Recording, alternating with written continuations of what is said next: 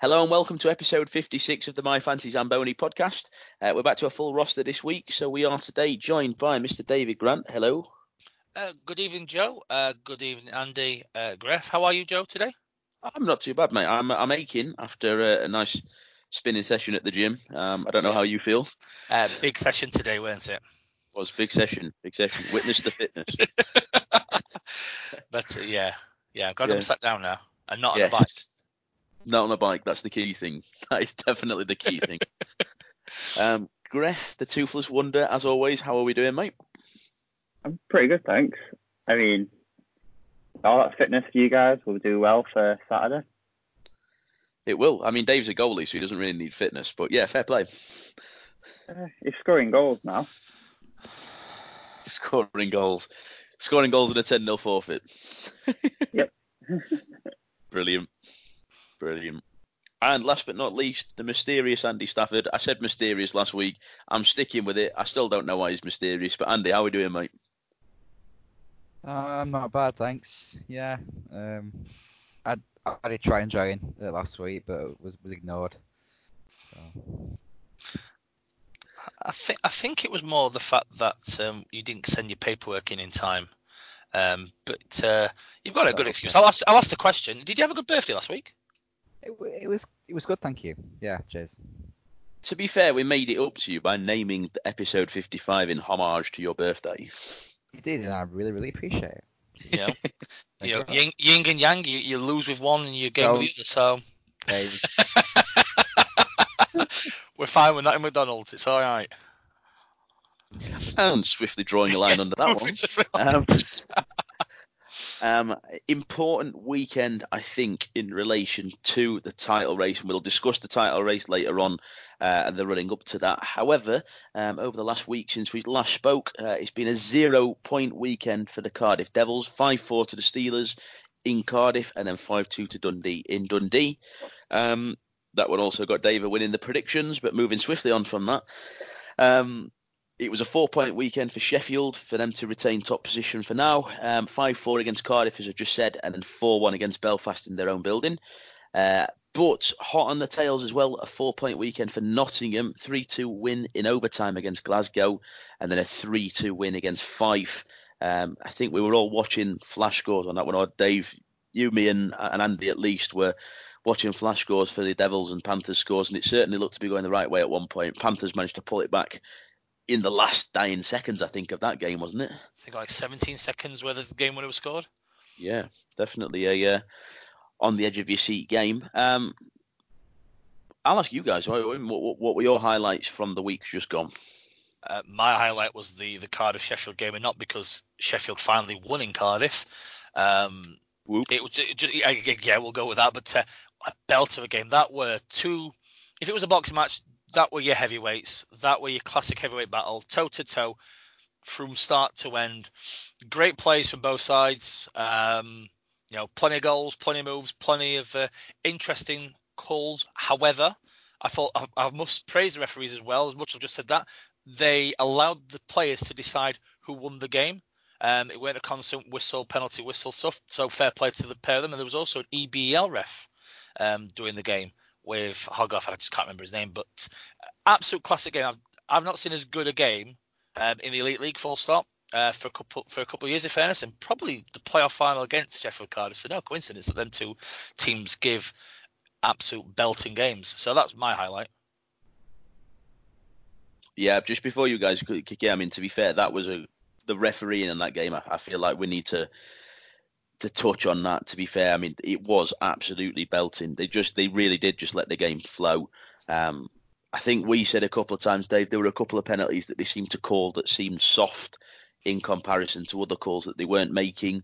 Uh, but I think that was kind of just a stamp in the authority every so often, just to remind players that they were going to keep control of the game as well. Um, but on Yeah. the whole, a brilliant I'd go with that as well. I mean, yeah, there were some that were called where you think you've allowed that to go, and but then you kind of sit back and reflect on the game. Actually, it allowed that game to flow, um, and the the pace of the game as well. Um, I'll say that for both sides. They weren't they, at not one point did you think these teams are tiring, even to the final minute.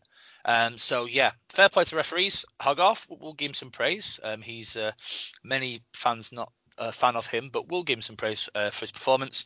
Both teams, um, much as Cardiff won't be happy, but put in a good performance and it was a joy to watch. And even if Sheffield lost, um, that'd have been a great game to watch.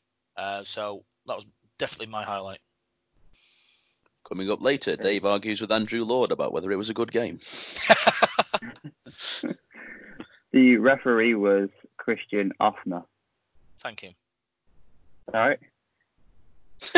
but my and that's Greff's highlight, highlight of the week.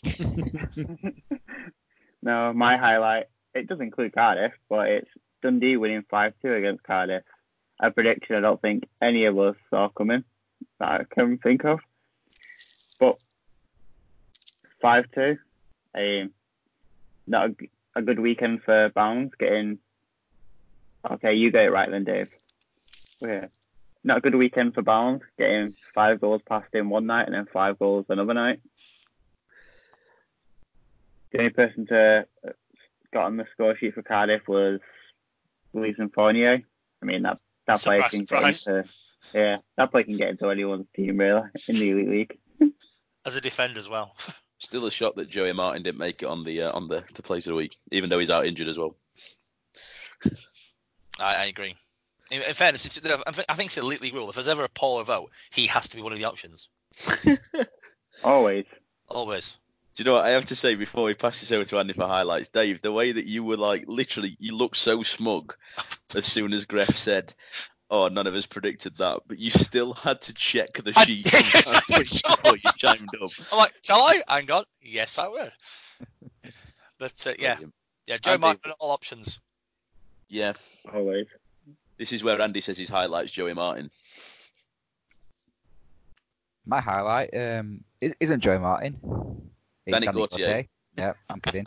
um, mine's actually uh, the game that was played yesterday, the Challenge Cup semi-final first leg between Cardiff and Nottingham. I mean, another game where it was uh, where the time was five past Bowns, but it's five five is, is just wow You just wouldn't expect that for a, for a first leg, especially a semi-final as well. What a what a game that must have been. A, a game where, you know, you're wondering did they even play the goalies at all? Did you know was there was both teams tactic offense and just no defense? We'll never know, but yeah, just a five-five game. I, I bet it was fantastic for for the um, fans that watched it, and uh, certainly set us up a very interesting second leg in Nottingham When it takes all game it's always a good uh, a good thing to see. Um, having watched the performance from Bowns on the, or at least having watched the goals that went in, it certainly doesn't look like Cardiff played a goalie at times because some of those went straight through him. Um, my highlight does not involve Cardiff.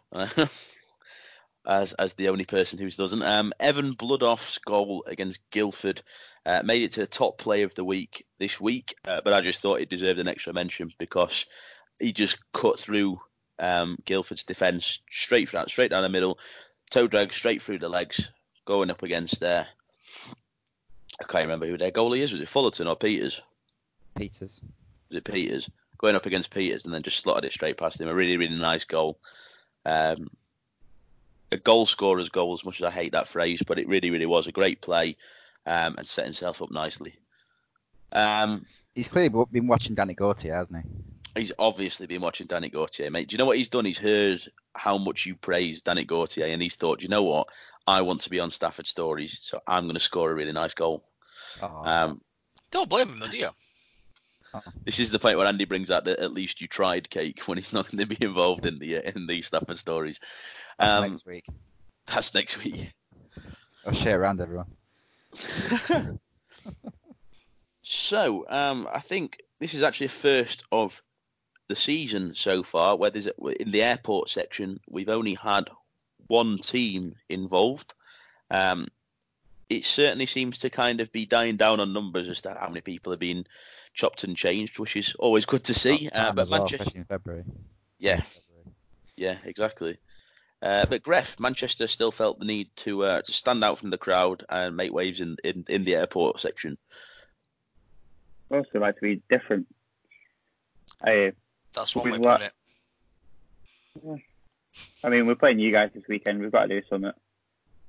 As long as it's not 7 0 like at Boxing Day. You've got to do something. What that something is is roll over. Did that Boxing Day? Do it again. You did. No thanks.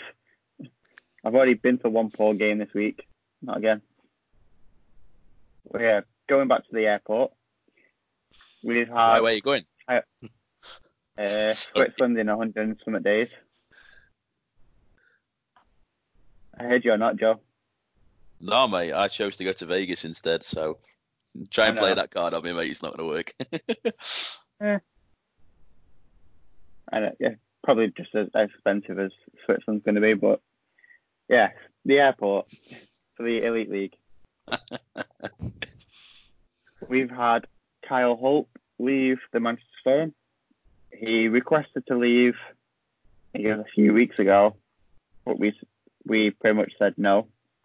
We can't afford to lose you right now. And then going off the press release anyway, from what I was reading, and then last weekend after we played against Fife, he asked again, or his agent asked again, and we've allowed him to leave. He's gone over to Denmark to the Frederiksen Whitehawks. Probably butchered that name, but my pronunciations are never that great. No, Ask Dave, he'll tell you. not. No, they're not. he's it was a, a surprising one considering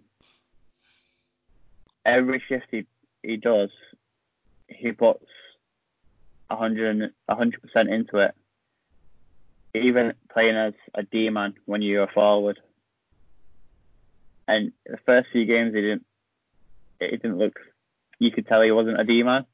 And then he started to get back into actually playing a defensive role.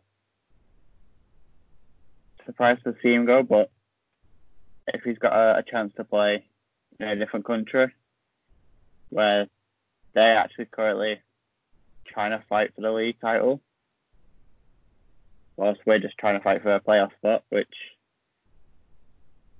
I'm I'm looking forward to it at the moment it seems to be entertaining. 13 points in 35 games. Hopefully, the new guy that we'll talk about hopefully he can put up some similar points or probably more. What do you guys think? I don't think it's a great loss. Um, it's always more difficult to read a defender's stats, to be fair, because you, you know you're not you're not just solely looking at goals. Um, you know, from your forwards, you want to see the goals and the assists column showing a nice high amount. Defenders, you can kind of excuse depending on what kind of style they play. Um, I can't honestly say that he was that standout that I really noticed him when, when you guys played Sheffield. Um, 13 points, 35 games, you say, pretty average, I would say. I certainly wouldn't say it's a bad stat. I mean, we're, we're talking just shy of 0.5 points per game realistically. Um, well, sorry, 0.37 points per game, so considerably shy of 0.5 points per game. But a D man minus 13. Um, Manchester haven't had the best of seasons, so minus 13, maybe not too shabby. Uh, but I, I think the ultimate issue that this has is it's becoming a bit of a war of it's becoming a bit of a war of attrition between certain teams in the league now. And I think if you'd lost him without having the body to replace, then it would have put you guys in a really awkward position. So I think that's the loss. Is it's just a loss in a body. Yeah, I'd go with that. Um, didn't set the world alight. Um, and like you mentioned already, Joe, excuse me, um, a defender with as as drastic as a minus rating um, that he had in the league. He, yeah, it, it obviously didn't work for him, but you know, fair play to him. He's, he's got another job in in Europe. Um, he, he may find that suits him better. You sometimes see players go from the elite league to Denmark and actually have better seasons. Last one off the top of my head was um, Mosienko because couldn't handle the physicality of, of the elite league. Went to Denmark again after his uh, suspension, um, and did all right. So it may be a case of that. Um, yeah, I, I think I'm, with- I'm with you on this one, Joe. It's it's, it's a loss of a body, um, and I think that's as as daft it sounds. It's not as bad a loss, Whereas it could be some other players where you may go, that's a bit of a loss for the for the for the Storm. I'm not sure that I'd say the same for this signing. Yeah, I'm I'm totally with you guys. I mean, it's, it's not a huge loss for them. Uh, very easily replaceable. Uh, stats not bad from a D man. I'll, be completely honest. Uh, but nothing nothing much to shout about. But uh, I will say that I I hope he has he has a good time Oh, wherever he's going. That's terrible. You, you know what? You can Point just out, tell while he's we've been actually a talking. He's just been sitting on that. Yeah, just to point out, he's actually a forward that was playing in D when Negron got injured Ah, Yeah, but if he's still been playing in D, though, to be fair, for a month. But yeah, And you've replaced him with a D. that we have indeed, because we need a D. and you can say that in any way you want. Mine's out Wow. the gutter again. Oh, what is honestly. going on? Just Joe, seeing your increase your budget, faces, it was just people. you are listening to my Fine Samboni podcast. Sports desk. Don't even start. So Uh. replacement defender that you have, uh, Gref. for that forward that you've Yeah. lost. I mean, he could have been a swing guy, to be fair. The right swing guy, Stafford. Are you sure he's the right one? Don't know, you tell me. What happens Yeah, if you play there. centre? Ask Stafford. That'd be the hashtag. So this new defender. Yeah. This new D man. He's actually played in the league before. He played last season for MK. It's Ivan Sijan. You've a what? Wait. Wait. Yeah. Sijan. Uh, I'm not the announcer. It's fine. And I'm not on comms either. You just get to see my face on a webcast. It's better. Nah, mate. Honestly, your webcast looks like some kind of Picasso painting. It's like it's been recorded on a potato. So Castle's So this new for defender. a. More like the scream. But yeah, this new defender, Ivan Sijan, played 39 games last season for Milton Keynes, 15 points, minus 23, which considering the season Milton Keynes had last year, that's actually not too bad. Going off what people were saying from MK that we we've seen on our forum, it was they couldn't speak highly enough, highly enough of him he's actually a workhorse. He'll actually do well for you. So I'm looking forward to seeing him play his first game on Saturday against you guys, and then on Sunday against Sunday. He's played. He's played under Aaron Fox before. Well, when he was at Zagreb, that's mainly where he's played for for most of his career, minus a few stints in the EB, EBEL for Ljubljana, and then Denmark, Division Two in Sweden, and Norway. He looks should hopefully be a, decent player for us. It's a body at least. You, I- when I saw the signing first of all and, and, and looked very briefly at his stats, I, I was of the mindset of it's, just another body. And in fairness, me and Joe mentioned it um, before we record this. But you actually dig a bit deeper into his stats, and it's actually not too bad. Um, a signing in, in the context of you know his, his defensive, the, the plus minus. I mean, like I said, it, it was actually plus. It was minus 23, but over 39 games for Milton Keynes last year. So that's not too bad, and, and considering their season they had. Um, you know, stints in Sweden, Denmark, Austria, uh, Slo- Slovenia in the EBL, um, and obviously represented Croatia um, at, at the at junior, under 18, and 20, and senior. Um, so you know, um, I, I looking again, it's more than just a body. I think this is a, an upgrade. Um, you know, I think you, you've now, you guys have now got a bit more hope um, with this signing. So, Couldn't help yourself, could you? You just could course not, not. help yourself. because you weren't thinking the same. Um, I just hope we can move on from this. there we go. but no, I, if I'm honest, I think this is an upgrade. Um, and yeah, it's a timely signing um, for for the Manchester Storm. Yeah. Uh, again, not much I can really add to it. I, I, I think you know he's, he's he's got a decent resume on him. Uh, again, he's, he's another body that's coming in. Uh, I think will make a bit more impact than, than probably what Kyle Hope did. Uh, my interest to see is that how he will how he will do because I believe that he's not played yet this season. Uh, so it'd be interesting to see if if, if now he, he, he settles in quick and uh, and and gets you in the right direction straight away.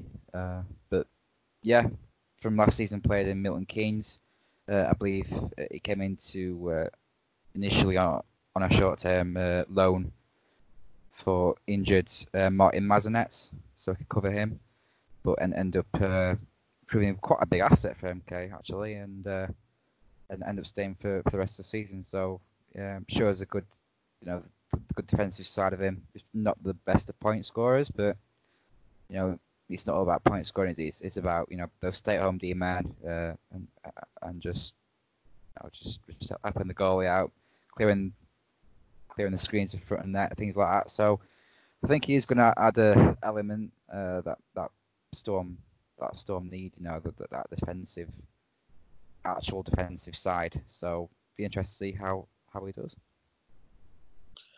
Yeah, I think it's important not to read too much into his stats for MK. To be fair, I mean, we, we all know the kind of season that MK had. Um, you know, and uh, there was obviously a lot of noise going on about what was going on behind the scenes, particularly towards the latter part of the season. Uh, I think ultimately 20 minus 23 and 39 games, um, you know, 15 points. It's not bad. Um, I mean, you look at the you look at the stats for MK. I mean, their their worst plus minus in the team was Andreas Valdix. He played 57 games, got 46 points, and still ended up with a plus minus of minus 43.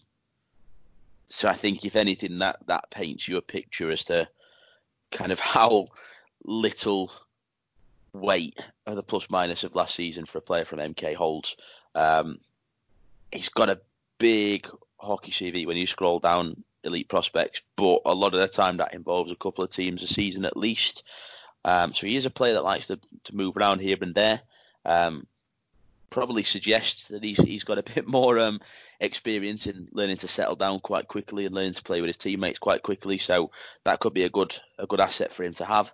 Um, but yeah, ultimately another wait and see signing. But um, he's played in some decent leagues, and as we say, the most important thing for Manchester is they've got another body on that blue line now. Um, we'll move on from the airport. Manchester Airport is now closed. Um, we'll For now. move for now. We'll move to Dops, and I'll throw it over to you, Dave, Dave first. I think you're you've got the Sheffield one. This was one that came as a bit of a surprise on game day. Um, yeah, Ye- tell us about that one. Yeah, the, um, in fairness, both from Dops were from Saturday's game day. It was uh, kind of a bolt of the blue. Both have been announced. So, uh, Brendan Connolly received a game ban uh, for cross-checking uh, in the game against Cardiff. Um, now, when it was announced uh, before seeing the video, I, I couldn't wrap my brains, but in watching the video highlights um, of from the Elite League, my apologies, it's a bit of a daft move uh, from Connolly.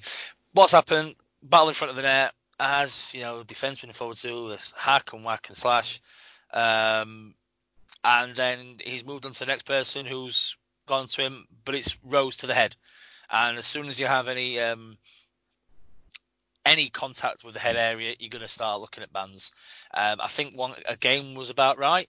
Um, although Cardiff, uh, their uh, social media warriors were wanting more bans. Um, I suppose you've got to try and get some when you've lost to Sheffield. Um, uh, but no, I felt that a game was, was sufficient. Um, what I have to say is some of the descriptions from um, the Elite League in terms of why the ban and fair play um, to the league there, the reasoning, the rationale is good. I didn't follow it a little bit because they're saying that the guy who coming in was a little bit um, unsuspecting. So if you're going into the crease area where the the, the battle is happening, you're not suspecting anything. I don't 100% buy that, if truth be told. Um, however, um, it weren't a malicious. Say again, it wasn't a malicious cross check. It wasn't a, a nasty, a dangerous one. Um, but it was it was a daft for, for Connolly to get himself involved in that. And as soon as any contact with the head, I suppose a game it's probably that sufficient. Um, and I'll throw it to your guys. Yeah, it was quite funny to see um, the reaction of some of our fans and kicking off and kind of going with the knee-jerk reaction of oh what oh yeah it's it's it's Cardiff's way of trying to stop us from winning the game. Oh it's Cardiff up to the usual tricks. They can't stand that they've lost. Um, and then you watch the video and go actually he's just cross-checked somebody straight across the face. I think um, ultimately, a it isn't a bad thing that Cardiff have done that. I think I think we would do the same in the same boat. I think Belfast would do the same in the same boat. Particularly, I mean, for a start, if your guy's being cross-checked in the face, you want to see the guy get what he deserves as a punishment. But also, when it's the guys that you're going toe to toe for for the for the league championship with, why would you not? Um, Belfast have kind of slipped in form a bit. Belfast are a little bit further down in the rankings but have also proven themselves to be able to contest with the top teams. So if anybody, Cardiff had their best chance of, of widening or, or, or giving themselves a bit, you know, closing down that gap by trying to get that ban on the Steelers' top point scorer against against Belfast. So a, I mean, there's nothing wrong with that anyway. Um, but as I say, I mean, yeah, he cross-checked a guy across the face. It's about as clean cut as you can get. Um, strange that it wasn't called on the night. Um, and it was quite clear when you watched the. I mean, I, oh, we were watching from the video, but it was quite a clear um, issue, quite a, quite a clear. We'll go with mistake. I don't know if it's a mistake. We know what kind of hockey Connolly plays at times, but uh, it was quite a clear mistake. But yeah, I agree with you, Dave. Just that some of the wording was just a bit daft. Like the whole, um, he cross-checked Jardine, which started an altercation with a player who wasn't on the puck. Well, that's irrelevant because you just said it doesn't need supplementary discipline, and it was a cross check to the back in front of the net, which is a standard play in hockey. Most of the time, doesn't even get two minutes. So why bring that in? And then you get the um, Morrisonn was skating towards the puck, which was behind Connolly at the time of contact. No, Con- Morrisonn was more than likely going to skate in and confront him about the fact that he's just cross-checked over Sam Jardine. Um, it certainly didn't look like he was going to come over and give him a handshake. So but yeah, I think Dops have got it right. This, the description probably a little bit inconsistent with what actually happened, but ultimately, one match ban I think is probably about right. Maybe he was going to give him a hug. Could have been. You never know. Possible. Family sport and all that. You could say he was hoping for a hug. Oh, God. I'm just going to carry it on now. Why not? Real shocked that you're doing that, mate. This is the point where the ABBA references just randomly come back in. let's, let's avoid. Maybe like a someone's gonna have like a, a hope cam like a counter. How many times do you say hope? No. No, we're gonna have that for ABBA not, references. Not us, not us. yeah. We're uh, coming back to the the Connolly incident. It was I think it's just like a, a lapse in stupidity a little bit. I mean, yeah, Morrisonn's taller than Connolly, but literally as soon as he's come towards him, he's just going, you know what? I don't even want the hug. Take your hug away from me, and I'm just gonna give you a nice tap in the face with my stick.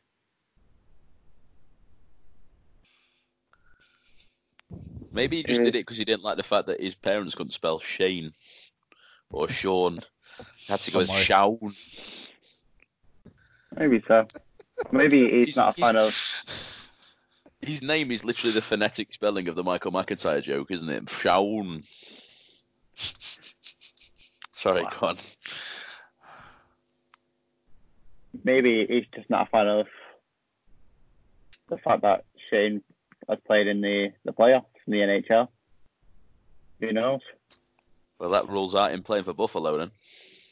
He did play for Buffalo. Burn. Just on the playoffs. Time played in the playoffs Was Hold on. Was wasn't it? Wasn't it Morrisonn whose Yep. last appearance in the NHL was also the last appearance for Buffalo in the playoffs? Correct. What a coincidence. That meme crops up. It's been 84 years. Um, Followed by the well, we're waiting.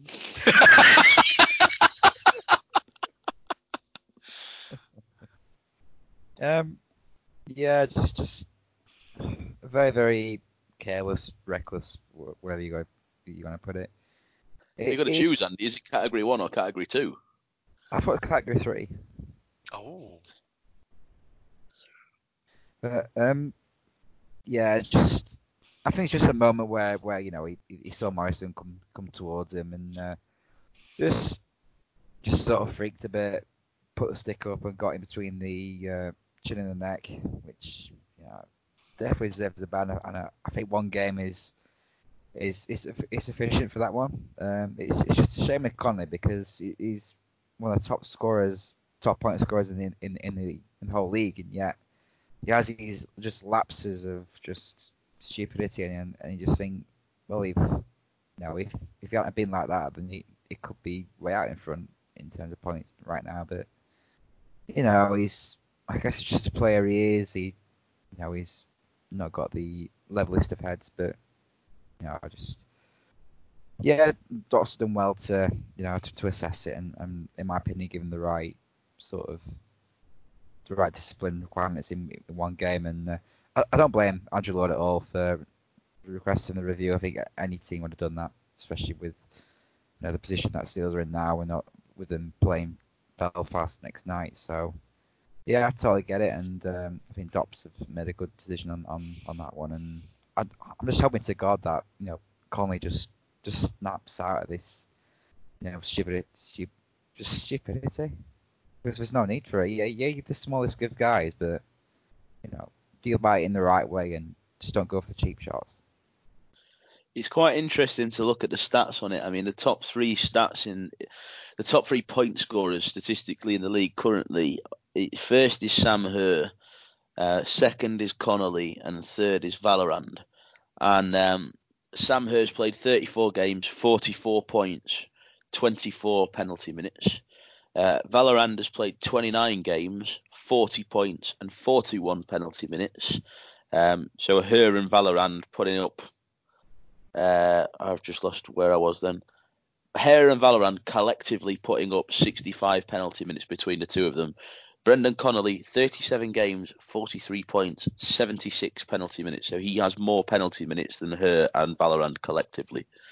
Um, I think it kind of shows you what kind of, uh, as you say, those lapses in uh, in discipline and those those moments of stupidity really come through. Um, Andy, I will stick with you on that one, to be fair, because the next suspension that was handed out by Dops was for um, the Broldozer, as his nickname is, but I don't think he's uh, he's maybe not in this in this situation. No, uh, well, yeah, definitely one that had uh, very very reckless driver at the helm. But yeah, just just a very and this bad. is how tonight's going. wow. It was a, it was a very very bad move from Brawl, uh, chasing Dundee's uh, Riley O'Connor. Saw Riley go, going towards the puck at the uh, far far corner of the boards. He literally has his eye on it the whole time. Uh, just Riley goes around the net with the puck. Uh, Brawl's right behind him, chasing him.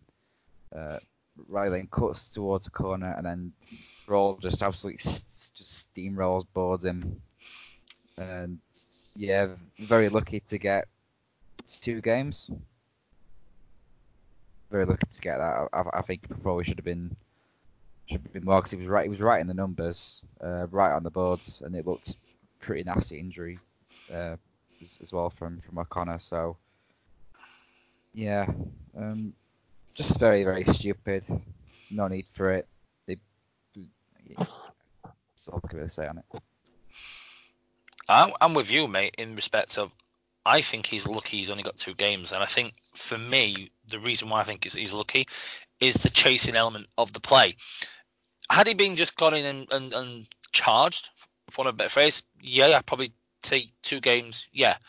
But he's kind of borderline hunted him down, not across the whole um, the whole ring, but around the play. He's literally changed his movement and gone round to, to finish the hit and, and build momentum. I think that bit alone uh, I think he's lucky it's two games. I, after seeing the video, with what we've seen so far, I would be looking at more from from a Dops perspective, more four five games. But um, you know, it's been ruled as that. I think Brawl Brawl's lucky his first game back is Sunday against Sheffield, so know, at least he's back um, for a home game. But yeah, I, I think he's lucky. I thought there's nothing much more for me to say on that one. I think this is just ultimately another bout of stupidity. Um, it's a thoughtless play, as you say. He's tracked the uh, the Dundee player right around the boards. Um, I don't know. It's kind of the thing you expect sometimes from players with with reputation for the big hits nowadays. Is it, it's just that that step too far, uh, that in that sheer intent and that sheer um, insistence on finishing off a check when evidently the guy's not in a position to be hit. Um, and I, I, agree. I mean, I, two games seems a little bit weak, particularly considering some of the other things that have been given out um, over the season. But yeah, I, I think Brawl's lucky that it was only two. and just stupid. One of the things that it does bring to my attention, like like raised to me, and I've seen it a few times. I've, I've said it a couple of times, but I've not actually said it on the podcast. And I want to throw it over to you guys. I'll, obviously, Greg's also got his, his input on on this as well. But um, just before we hear what Greg's got to say about the ban, one of the things that I'll throw to you guys is one of the issues that this highlights to me. There's a lot more players and a lot more times now where players are coming around the boards, a check's coming in, and the player rotates, shows his numbers, and the hit comes straight through on the numbers. Now, the ruling on the check from behind is that obviously the onus is on the player that is making the hit to make sure that the hit is clean and that the hit is safe. Um, and I completely agree with that. But I just think that we need to start trying to find some way of breaking this mentality of, oh, I've got a hit coming, and I'll turn my back because it's just all it's going to do is it's going to create injuries. It's going to we're going to see more players banned when actually there's not that bad intent to the hit. And I don't, I'm not necessarily saying that's the situation here, but it is happening a lot. It happens a lot across hockey. It's not just in our league, but you do see a lot of the time players head up, see the player coming in, and then they turn around and show the back. Um, I mean, Andy, you'll, you'll have you'll have had it Uh, the same as me when you when you first start playing checking hockey and the first thing that you're told is move towards the boards because it's going to take a lot of the impact. The one thing you don't want to do is step away from the boards because if you hit away from the boards you've obviously got that distance more chance of hitting your head on the boards and things like that. Your safest way of taking a hit is to move into the boards and just take the hit. And it just seems to be moving away from that now and it just seems to be a oh a guy's coming to hit me I'll turn my back and I, I yeah. just I don't like that as much. I'm not saying that the, I, I still think this is a ban, and I'm not excusing it from Brawl, but I just think it's it's becoming a tactic more and more now. It's something I've not noticed, but uh, it's in terms of how you've just described everything. Yeah, it probably is more uh, tactic. It's really a daft one. Um, Hundred percent. You know, it's, it's, I understand the trying to get penalties, etc., etc., but you know, what what, what risk are you going to put to yourself? If you're yeah. going to put yourself in that line, you know, what happens if it's at pace and it's a bad, it becomes a bad hit because of the way you've positioned yourself. Whose fault does that become? I I, I see where you're coming from. Yeah. Um, I, I, understand that, mate. Um, I, I, I'd question this, this the uh, the stupidity from from the players or whoever um, thought it was a good idea. Yeah, you would think there'd be a natural deterrent to it happening from the fact that you you're likely to incur some kind of head injury or something like that. But I, I just think it's happening more and more now.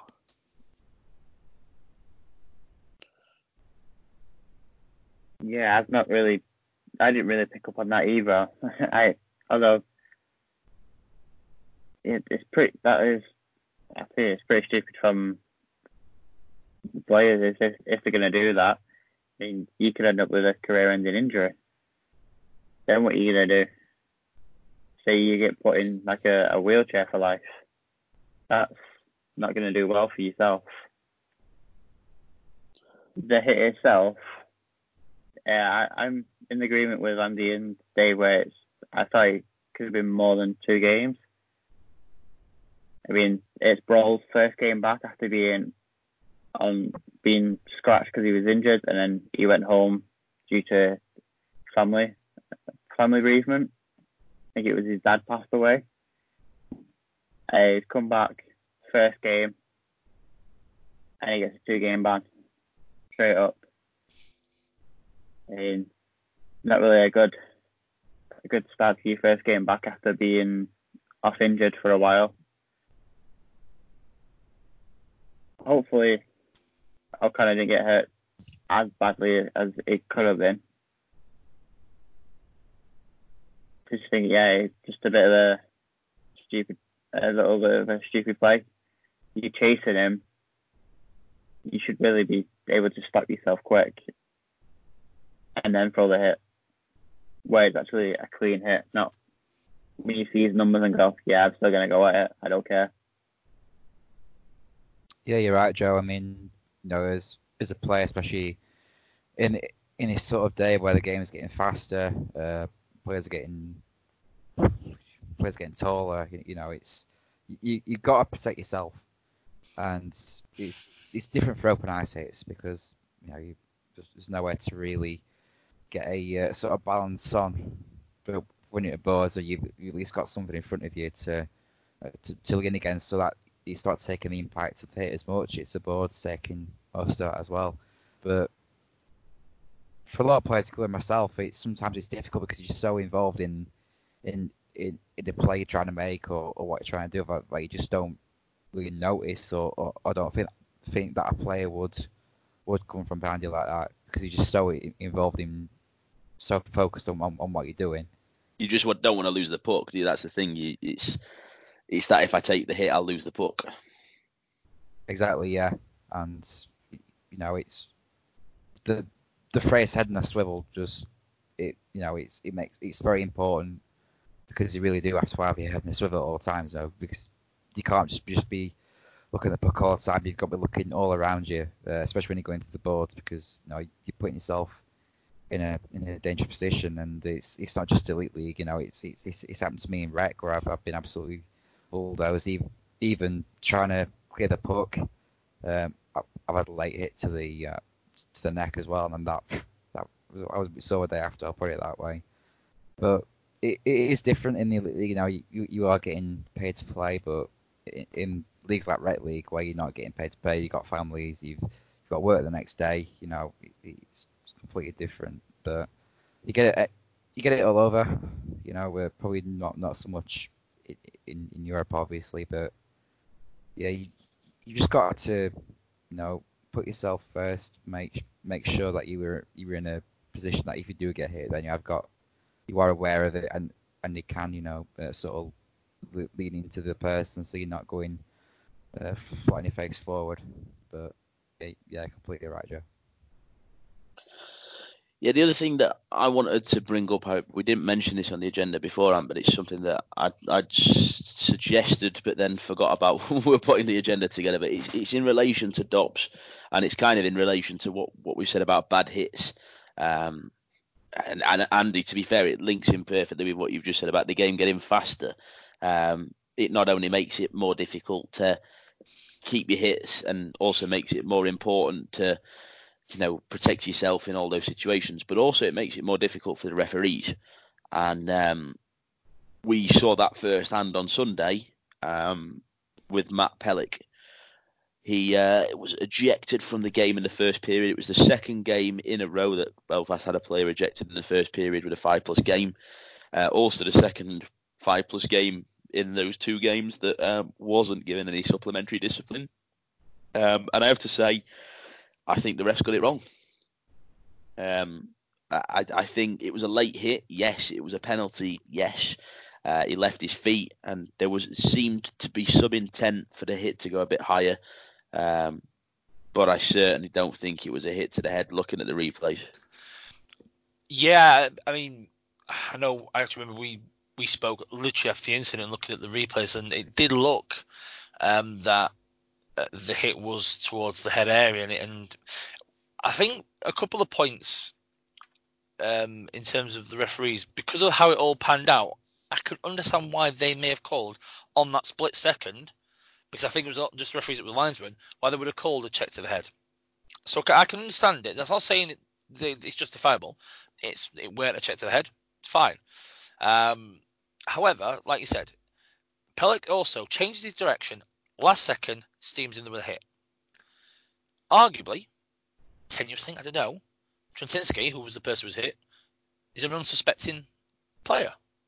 Because the way Pelech literally, he's not even he's following the puck and just changes the direction to make a hit. It was a bit out, out of character, and he, he, he let, as captain, he let his team down um, as, as, as, a bad hit. Um, now I know potentially Dops may rule tomorrow or may release the, any ruling tomorrow, um, and it certainly had an impact on the game. Um, but one point I'm going to nick from from um, one of the periscopes you get, uh, John, John is actually is it worth obviously not straight up and straight away, but in time, actually allowing the referees to have a bit of video technology available to them to look at stuff like that to make sure that it's the right stuff. Because yeah, like I said, it weren't a check to the head. We all thought at the first pace it were, but when you slow it down again, the referees made a mistake. Understandable.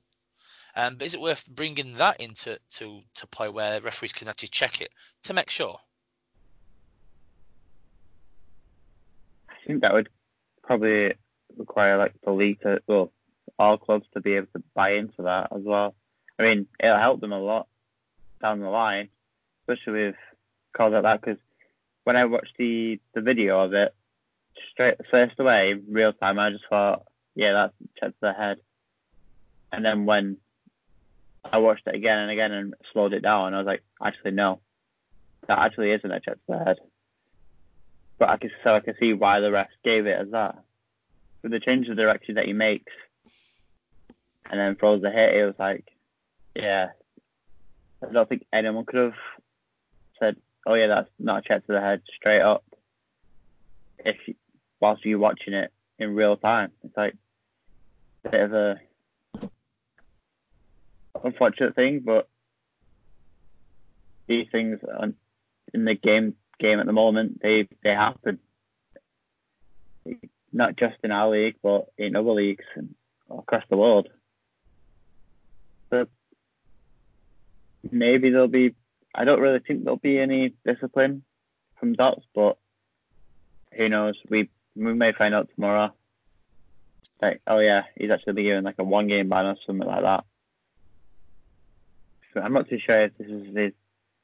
This could be like second game that he's been given like a five plus game penalty for. Maybe more. I'm not too sure.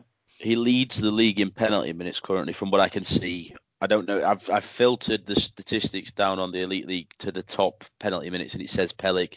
I don't know if there's anybody else. I don't know if it's filtered down for the top X amount of players, but he's got 95 penalty minutes in 33 games. Yeah, he's definitely been given a few game penalties and match penalties probably then. So maybe, maybe he'll get some discipline for that penalty.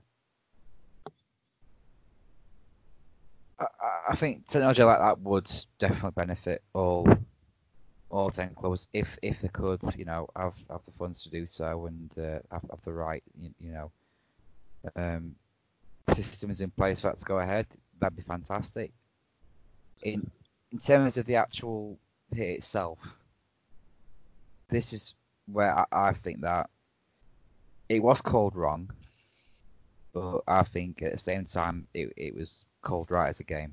Game of simply because apart from the the run up to the hit from Pelech, the stick uh, sort of position and and where it was was very similar to uh, what Connolly did to Morrison. It was a very similar position. It was in between that neck and that chin area.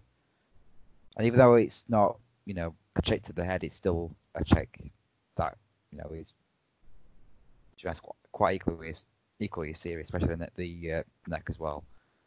So I think that that should be included in in uh, check to the heads. The neck should be definitely included.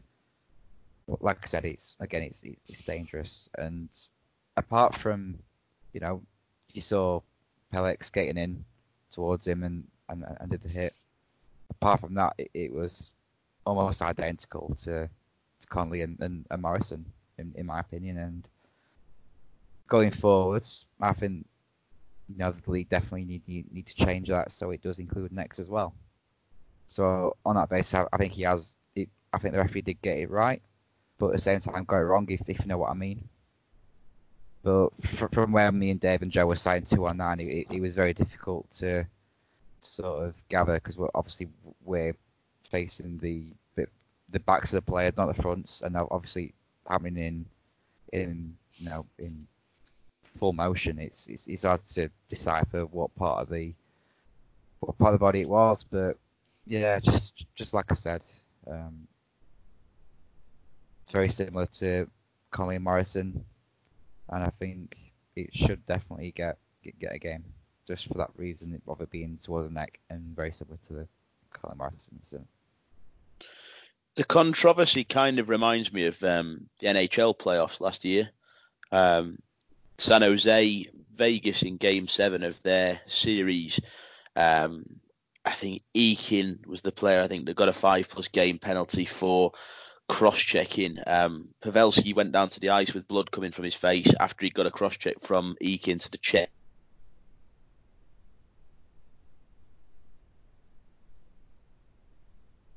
And it led to Eakin getting a five plus game penalty. Uh, I think the Sharks then ended up scoring four goals in four minutes on the five minute power play from that and ended up winning the game and kicking out the Vegas Golden Knights from the from the playoffs. Um, and then the NHL ended up apologising to Vegas and acknowledged that it was the wrong call. Um, since that, in the NHL, they've introduced the rule that um, a referee can review a five plus game penalty to make sure they're making the right call. And I think, as, as you say, I mean, it's equipment dependent and things like that. Obviously, in Sheffield, and to be fair, most teams that have got a webcast facility, it's probably not going to be an issue. Um, but you need to make sure that each team's got a clear footage to be able for the referee to be able to ever like clearly review it. Uh, that rules out Manchester. Um, but um, but yeah, one other thing I'll say with you there, Randy. I mean, I said earlier that it wasn't. It sh- it shouldn't have been a game misconduct, and when I say that, I mean it shouldn't be a game misconduct for a check to the head, in my opinion. But I think. I think it's a bit of a grey area because I think, to my mind, there was some intent there because he left his feet. The, the hit was definitely upwards in in trajectory.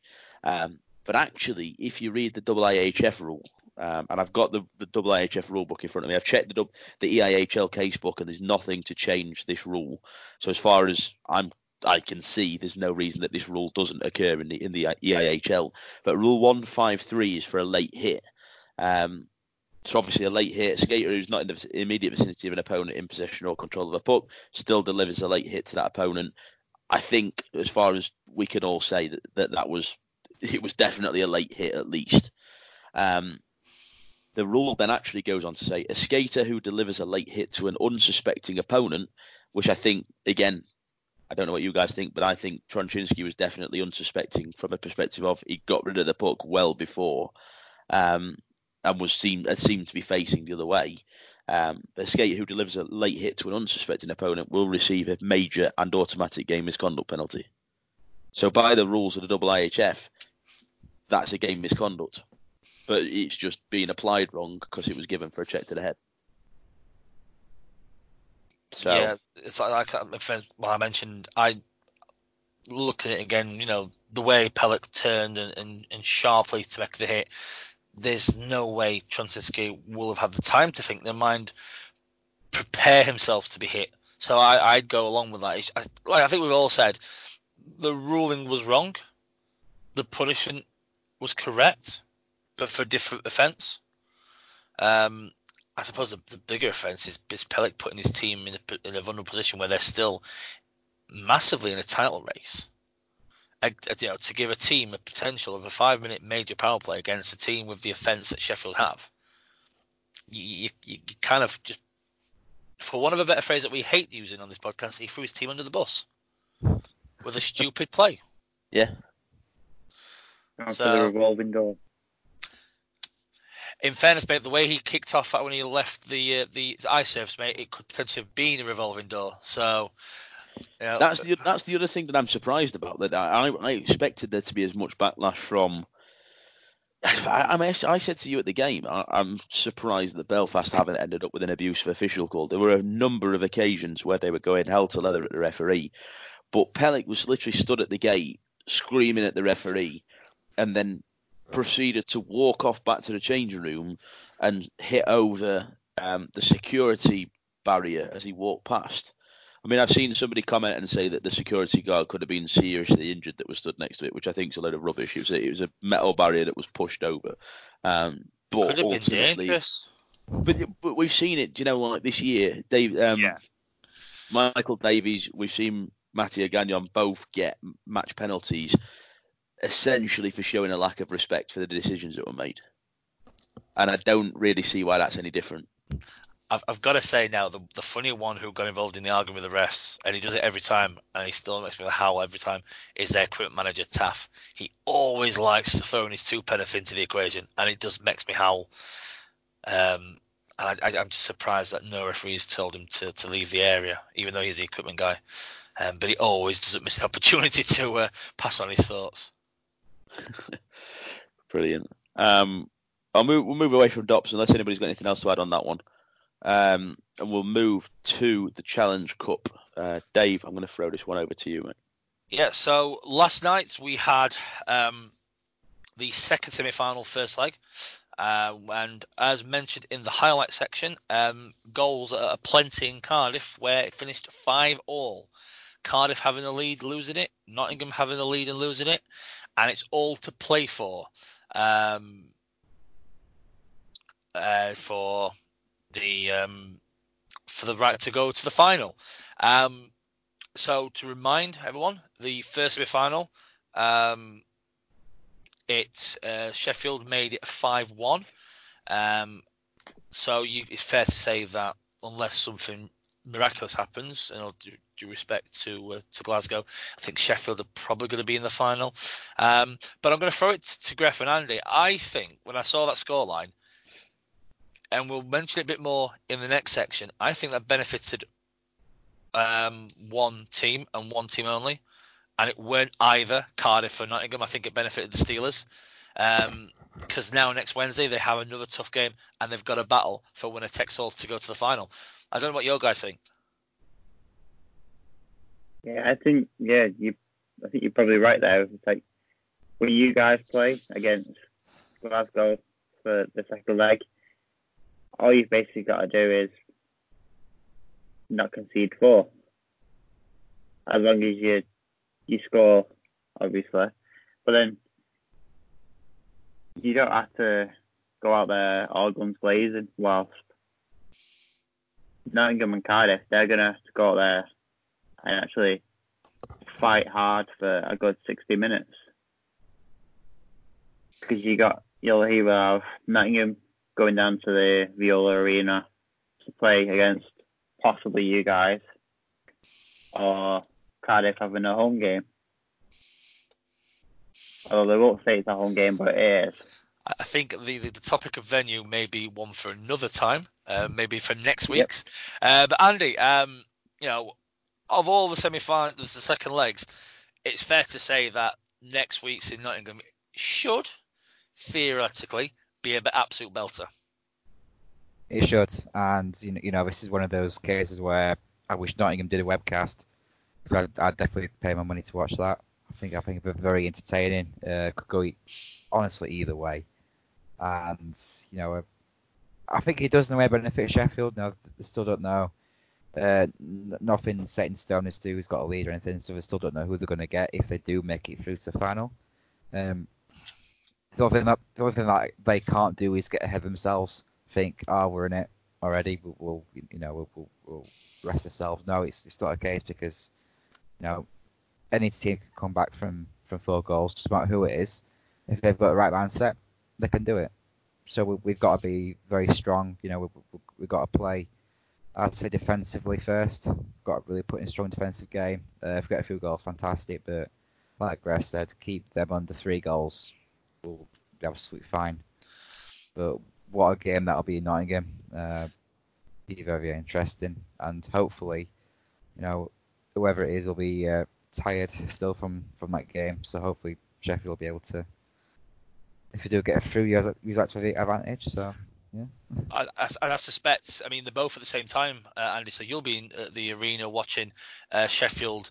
Um, hopefully, finish the job. Like you said, though, nothing guaranteed at all. Um, and Belfast, uh, not Belfast, my apologies. Glasgow have shown that they can score as much in batches as Sheffield can.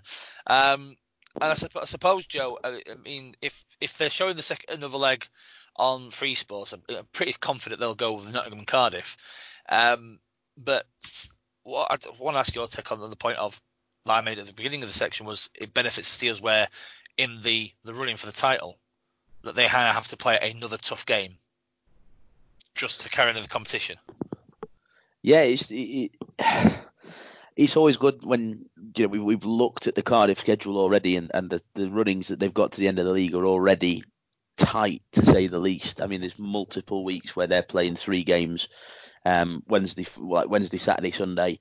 So just to add another game into the mix where it's all or nothing. You know, yes, it's not a foregone conclusion for Sheffield, but I imagine the Sheffield players are going to at least be able to start into that game a little bit easier. Um, you know, it, it, you wouldn't expect, and uh, again, nothing is nothing's guaranteed, but you wouldn't expect that game to be too grueling. Um, for the Steelers players. But on the other hand, Cardiff are going to go out for everything they can get in that game. Um, they're still sour. They're not sour per se, but they're, they're still going to be a bad taste in their mouth that they've they've had all these chances to win the Grand Slam and do a proper Grand Slam. Sorry, Nottingham fans. Um, but you know, they're still going to have a bad taste in their mouth about that. They've had ample opportunity to get a Grand Slam. They've been the best team to be set up to get themselves a Grand Slam, and they've always had one hurdle too far to get that, and they're going to really, really be hungry for that this year, particularly after losing the league last year with one game. Yes, they're not at the front of the title race, but they've got those games in hand, and it could all fall in place still for them to take a Grand Slam win. So they're going to put everything into this Challenge Cup game because they don't want to be out on that, and they also don't want to be out in their own building for the final. They don't want to see Nottingham and Sheffield or Nottingham and Glasgow playing Cardiff for the Challenge Cup. I think that that will hurt them last year, seeing Belfast, Guildford um, in the in the final. Uh, and remember, was it Guildford who knocked Cardiff out? Because I think Cardiff made the semi-finals, didn't they? I honestly right? can't remember. Uh, no, um, Guildford, didn't Guildford knock us out? In the we, they knocked us out in the quarters. Oh, did they? Oh, I can't remember them. Clan that knocked them out. Oh, well, someone knocked Cardiff out. Hmm. one of the, one of the teams in the Elite League knocked Cardiff out, and that will have hurt them. So yeah, I'm, I'm with you at that point. In, Wasn't in, it Clan of the first round? Wasn't it early doors? I think it was. Could have been now thinking about it. Yeah. Yeah.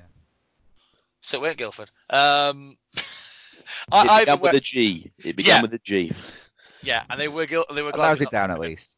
Geographically nowhere near each other, but it began with a G, so we'll go with that. What's miles? What's, what, what's miles between friends? Um, so guys, to, to kind of sum up and, and move on the Challenge Cup, I'm going to put you all on the mark.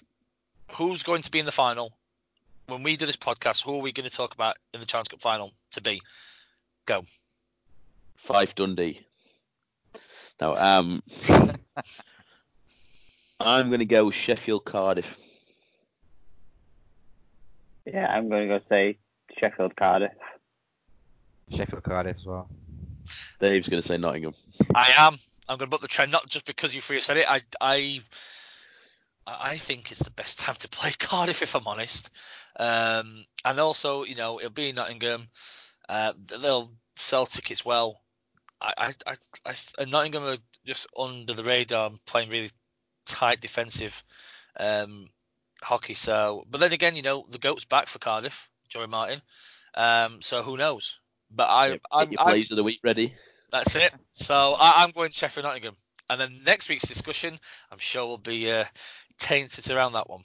But uh, I think next Wednesday, I, am pretty certain that Free Sport are showing another leg of the semi-final. They will almost certainly go with Nottingham in Cardiff. So if you're not in Sheffield for that semi-final, do tune in for because I think it will be a good game. Keeping with the theme of the podcast, you could say we hope that game is on on Free Sports so we can watch it. Oh dear. I'm not even sorry. No, not at all. Sorry, not sorry. um, I mean, that leads us on perfectly. To be fair, I, I, we've kind of almost crossed over into the discussion, but the next thing that I've got on the agenda is the title race. Yeah, we've, we've now got a four horse race, um, and we've mentioned the teams. Um, you know, Sheffield are leading the race uh, at the top of the table, although Cardiff have the, the games in hand. Um, I think last weekend a lot of Sheffield fans were excited, rightfully so. Two good wins, four big points against title rivals. For me, nothing was won at all. Nothing was set in stone. It was a statement of intention, backed up with a good win against Belfast. Um, to be pedantic, the game was won. So. Well, you know, but uh, who cares? um, but I think you know, you, you, so we'll go with the um, the current standings. Um, Sheffield are on top uh, with 53 points. Cardiff uh, next on 46, and then Nottingham and Belfast on 44. The games in hand make it the waters a bit. Sheffield, so Cardiff have four games in hand on Sheffield. If they were to win all their games in hand and ignoring the fact that they would play each other, they would finish up on, on one more point above Sheffield. Um, Nottingham can still are in this title race massively, and I don't think anybody realistically thought Nottingham would be in this title race. But they've gone under the radar, as already mentioned, and just grinded out results. A bit like Sheffield um, in the the noughties, uh, and more like the, and the Blaisdell era of you defense wins titles, and it's defense win two one, win three two, but not the old Nottingham of you score six, we'll score seven, which is kind of what Sheffield's done a little bit this year. Um, for me, I think the, the pivotal point will be the weekend before the Olympic break, where all four teams don't play at all. And I think at that point, which, whichever team, uh, where they are in terms of the and points they've, they've gained, I think will be the massive point as to what chance they actually have. And you look at the fixtures as well. I think that's a, bit of a, an interesting tie. Cardiff have got a fair bit of travelling in their four games. Um, They've got they've got to go to Fife um, and, and back home. They've got Belfast double header. Um, Nottingham have got to go again to Cardiff. Um, uh, Belfast have only got one trip, and that's to Guildford. But a fair travel for, for Belfast regardless anyway, because they've got to obviously find a thing. Sheffield's travel. They really they've only got one game before the last one, the Guildford away before the break in Coventry, which is not much of a travel. So basically, their four games, three of them in the league, are at home or very close by. So any travel, any bus legs or anything is, is nothing to be thought of. Um, and I, I don't know what your guys think. I think that Olympic break will be pivotal um, to at least Cardiff more than Sheffield, as it sounds, because Cardiff will need to pick up eight points. They need to they need to they need to get 100 percent from now, ignoring the, the semi final for a second, but they need to pick up 100% to give themselves the best shot. It's also awesome to think that our last game of the season is Sheffield Cardiff. Um, it's not awesome if Cardiff are going to be lifting the trophy in our building, but it is awesome if if we can get the win. Um, late, isn't it, to have Cardiff Sheffield last game? Yeah. At least it's in Sheffield and not Cardiff. True. Yeah. I mean, you look at win percentages now um, and point points percentages. Um, yes, if Cardiff win all their games um, in hand, then they'll go a point above Sheffield. But at the same time, Sheffield are also now on a better points percentage. They've they've they've taken a better percentage of the points available now than Cardiff. Um, according to the Elite League website, anyway, Sheffield are 70%, Cardiff are 68, Nottingham are 65, and Belfast are 61. Uh, so nice and close in that top four. Uh, bit of a, a, bit of a drop down to the next position, which is Coventry in six, uh, 56. But what a season it's been, to be fair, and and it has to be said. And I'm not. I'm yes, I'm saying this as a Sheffield fan, but I don't think there's any bias behind me saying this. But what a turnaround for the Sheffield team. Last season at this point, we were scraping our way to try and make playoffs, and now we're sitting, you know, however many points, seven points clear at the top of the league. Yes, seven points clear with Cardiff having four games in hand, but we've said it many times on this podcast, and I'm sure we'll say it many times again. Rather have points on the board than points in the hand. Oh, massively. It's the old uh, uh, cricket adage of runs on the board. Um, you know, you've got to chase the runs, um, and that pre- that builds pressure, uh, and people do daft things to try and get the runs. So in this case, the points. Um, and I, yeah, rather have points on the board. I'm sorry to bring this down a level, but Dave, saying people will do daft things to get the runs is not necessarily the best turn of phrase. People who understand cricket will understand what we just said there. Not my fault that your mind's elsewhere. Heathen. Griff, Andy. I mean, Joe's not wrong. That probably was probably the first thing that came to my mind, but that's for another story. Exhibit B. I can just see it now. Episode 56. People will do daft things to get the runs. Let's put that, that out of the way quick.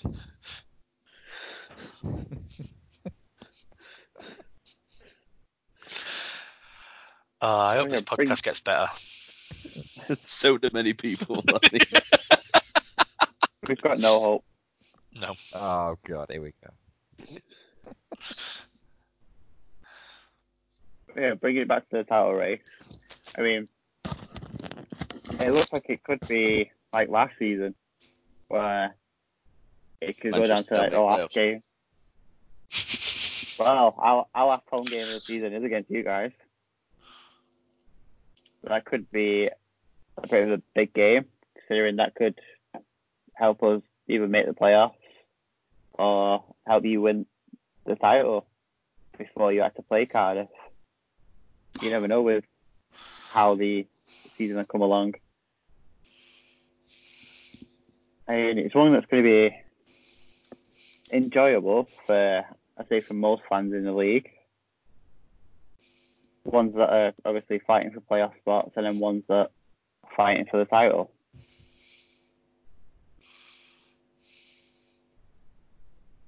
You're right in regards with it, with Nottingham. It's like I don't think anyone has, has noticed that they're, how close to actually getting to fighting towards the top.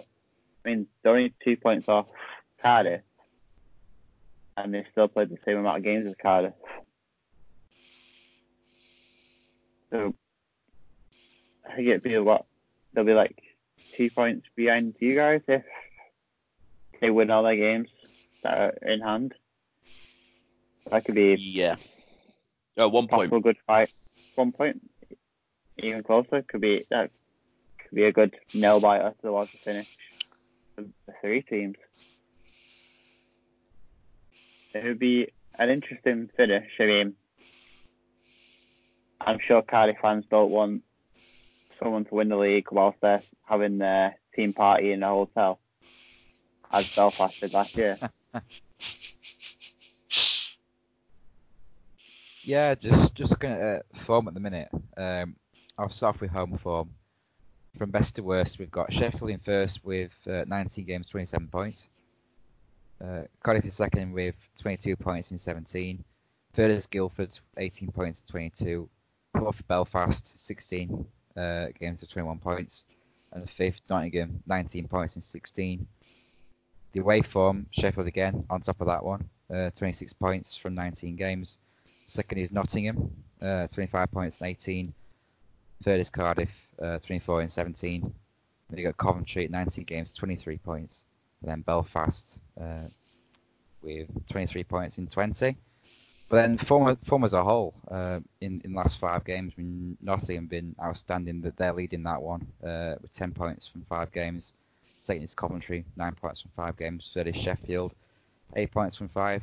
Uh, fourth is Cardiff, six points from five games. fifth is Manchester, six points from five games. But Belfast, in terms of the last five games of form, are in seventh out of tenth with only four points from five games. So it, is very, very interesting. Still very, very wide open. Uh, you, you, know, Sheffield could have, could have a few bad games. Nottingham could win all theirs, and and and, and could pip So it's it's again, it's anyone's. And if one team has one bad night, then that's definitely gonna uh, make a big impact. So yeah, uh, yeah, very much a four four horse race. Where on earth have you got that stat from? Flash scores. Flash scores. Oh, is it? Oh, fair play. I was, I was looking on the Elite League website, like that's not anywhere on here. Um, interesting. Podcast brought to you by Flash Scores.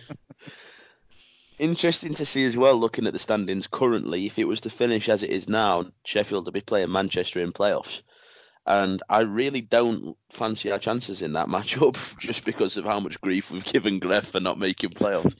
So yeah, I feel really, like really the opportunity for changes. Yeah, yeah, that would that would be brilliant. I mean, can it probably you, won't happen, but can you imagine if we we do a podcast live from the playoffs following Manchester kicking out Sheffield in the in the in the, in the quarters? I, I I'm, I'm, I'm going to be drunk for that. I don't care. Yeah. I'll tell you what, we'll we'll be drunk even if we make it. Yeah. Yeah, that's true. 100%. Sound. Every time Greg speaks, it would just like, yeah, yeah, we won the league. Sound like um, Alan Ball. Yeah, we won the World Cup. Now we won the league. Yeah, we're in the playoff. We win the league. I'll just interrupt every time. We'll just not give him the energy to, to go with it. Uh, the, yeah, I just, I just don't want to think about it. Fair play. Fair play. And neither do we, I, we, mate. We've given we've given him a fair amount of grief uh, on the podcast, and I'm sure there'll be a, an occasion where he will cash in. Um, but until then, let's just uh, carry on. To be fair, we can still slate him for being a Buffalo fan because there's no chance they're going to be lifting the Stanley Cup anytime soon. Yeah, that's true. You're not wrong. No, no, I'm not. Um, the next thing I've got on, on the list, and it was something that I I wanted to add. Uh, Andrew Lord um, seemed to take the defeat against Sheffield pretty well. Um, interestingly could accept the fact that they were outplayed by Dundee, a team that is currently what in the bottom two in the league. I've just closed down the standings page that I had open. Um, yeah, ninth in the league. They can Andrew Lord, fine, no problem. They can get outplayed by ninth in the league. They get outplayed by the current top team in the league, and no, absolutely not having it. We were the better team. Just get off your high horse and accept the fact that you were beaten by a better team. That game, Cardiff and Sheffield, is about as good a game as you're going to see all season. And I think I, I, I would really, really wouldn't put money on us seeing a better game than that. It was a, it was a strong team, two heavyweights going head to head, and you know uh, you could definitely tell both teams were playing for that league title. Yes, it's only January, but both teams knew the importance of that game. So to come out afterwards and just completely shoulder off the ability and the performance from the opposition was just a bit of a spit in the face. I, I think it, you've seen it, and also, I mean, the humility shown by Fox in his interview as well afterwards of saying, you know, Cardiff played really well and things like that, and talked about how well both teams played. Lord just looked like, uh, just he just he just looked like a child that had lost at a game and couldn't accept the fact that they should have lost. It, it's an interesting one because how many times do Cardiff fans go on borderline, I'm going to say, is their high horse about the lack of humility from certain quarters in Sheffield, and they're very quick um, to jump on that. Um, but you saw that in abundance with Andrew Lord. Um, now, Andrew, uh, not Andrew, um, Fox did an interview after the Belfast loss. And memory says right, he was just complimentary of the game. Said, you know, what a game where two good teams, one team won. Unfortunately, went us. And it, you know, it was understanding that a team had to win. Both teams going head to head, give it everything, not a problem. I, I don't understand why Lord couldn't do that. You know, it's okay. They're not having a good spell, um, everything's unraveling in front of them. You know, they from the beginning of the season they thought they'll be you know charged for the title again, have a good crack at the CHL getting out the group stage and everything else, and it just slowly, you know, unless things you know unravel, just unraveling, and it, it just appears that has is he struggling to think of a way to to galvanise? You know, and trying to just ignore the other teams that beat him, the ones in second, third, fourth in that bracket, but will praise others. And I just it looks like you know, is he just struggling to think of a way? And this is someone who's renowned as someone who, who's methodical, diligent, does all his, you know, gets all his information and ducks in order. As he slips up, is this something that he's not been able to control? That and, it's beginning to show in his in his manner of uh, accepting defeat. I don't know, but I, I'm, I'm with you in the respect of, you know, that was a game of a heck of a game. You just put your hand up and go, you know what, well done Sheffield, or well done Cardiff, whoever won. Just put your hand up, you know what, that was a great game. Pleasure to be involved in it. 18-1, well done.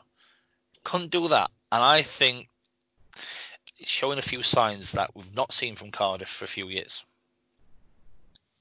to be fair, if they carry on with current scorelines, his next post interview, uh, his, next post game interview will go something on the lines of five will make you get down now. I want it that way. Still, still no hope. Um,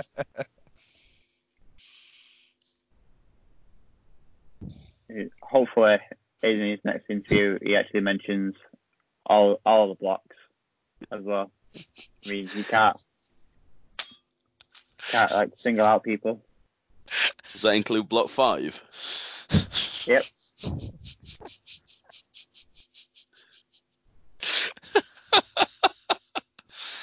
oh god. I can see another statement on the horizon. Typing it out as we speak. Um, I mean, maybe is the we you don't mention it after the game straight away. Maybe it's probably because, yeah, he's still annoyed at his players for not winning the game, even though looking at the highlights, it actually looked like a pretty, pretty decent game. And then you, you go home, you sleep on it, and then you come, then obviously you go over to Dundee. Yeah, your team's not performed as well as you'd hope in Dundee. But then to give them the credit and you're actually not giving the team you got beat the night before any credit for how well they played, it kind of makes you seem like you're the younger child that's just not got given something that he, sh- he thought he should have been given. So he's thrown his he's thrown his dummy out. Very much, you could say. it's something, as you mentioned, it's something that we've not seen with Cardiff for a good while. Maybe it was just a, a one-off thing, and he's just carrying it on just for you guys. And then hopefully the next time he play against you, who knows, he might he might think differently, especially if it's the last the last game of the season being you guys even if you win the league and they don't, surely he'll have to come out and say, fair play, you, you played well all season. You were the better team overall. I mean, that would be showing some good sportsmanship. I mean, Maven landing that job in the AHL that one Cardiff fan thought he was good enough to do. Yeah, I mean, um, I think he's kind of got it used to we all know that Sheffield haven't had much luck against Cardiff. Uh, you know, over over the last two years. Uh, you know, this season's been pretty close. It's been pretty much one one goal games. But looking at your head to head, this is a, start this game against Cardiff with Sheffield's first win in five games against Cardiff. Uh, so that's that's going back to like mid mid 2019 and you know you you got to play put fair, fair credit to Cardiff. You know they've, they've really you know they've come out and, and they really played a good a good solid game against us for the for the best part of two years. But the last time Sheffield won uh, against Cardiff was in Sheffield both games. Ironically, both five-four wins for Sheffield. And then before that, you know, he had six six games that Cardiff had, had beaten us by quite a big scoreline. And the last time before that was 2018. Uh, again, another one goal game where Sheffield won. So, you know, Cardiff definitely had the upper hand against us. And, you know, it's the first game in five. We've won them. And I think Andrew Lord, you know, he, he seems as, as a bit of a failure because he's, he's gotten so used to beating us that, you know, he just doesn't like it. And yeah, just a massive sigh of relief, I think, for, for every Steelers fan out there that we finally finally beat Cardiff. You know, we Fox signed a team to beat them, and we've finally done it. yes, it's a massive sigh of relief. So hopefully next game we can uh, could do the same again. But you know, time will tell. Time will tell, indeed. Um, one of the other things, moving on from this one, one of the other things that time has told is that Drumgate got considerably more entertaining. Um, it's now come about from an article from Tony Smith in the program uh, in the last Steelers game. I think that's where it's come from. I don't think there's been anything else about it. Uh, but Tony said that they've taken the decision from a management level um, to ban drums from the away team. So away fans are no longer allowed to bring drums to games. Um, there's been a lot of kickback. There's been some idiots trying to claim that it's against anti-discrimination law. Um, yeah, I don't know. I, I, I, find it a weird one. I, I think ultimately Sheffield just seem to at the minute need to give people more and more reasons to hate them, and it's kind of hard to sit back and take as a Steelers fan at times. Um, I don't. Well, it's quite funny to see from time times from the Steelers fans, but also you just think at times like this, you know, we have got a team that's putting the performance in on the ice.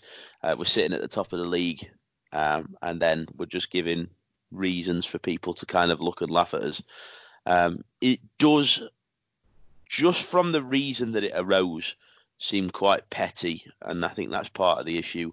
Um, ultimately the decision came because people were complaining there was too much noise from Glasgow.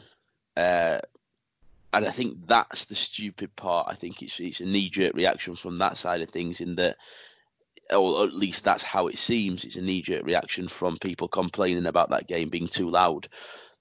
But the flip side to me is you're a home team that has some kind of reason to stop the away fans from making as much noise that's got to be some kind of benefit to the Steelers in creating an atmosphere in their own games. I, I think I think it was one of the players. I can't remember if I said last week or just off recording that if an away team can shut a home building down in terms of the atmosphere, then it's it's, it's worth a goal to that away team. Um, and now again, we I only went on the highlights. Uh, listening, obviously we was away. Um, and aren't going into the to the details of, of the drum and everything else. Um, I think you're right. It, it, the perception is that it's a knee-jerk reaction. Um, it, it doesn't make sense per se. The whole everything of you know discussion and, and whatnot uh, about banning drums and, and, this that and the other. Um, I I you know it's just there's a lot of just don't make sense. It's, it's, it's a baffling one. It, it, suppose in one looking at it a different way, it deflects. You know, because you know this is the time of year where if you're ahead for silverware and everything, that the pressure starts to be looked on. You know, so let's let's throw this into the water. People start thinking of something else. Well, that put the pressure on because we'll we'll think about the drums. And in fairness, there's a fair few people who've been flogging that dead horse on social media.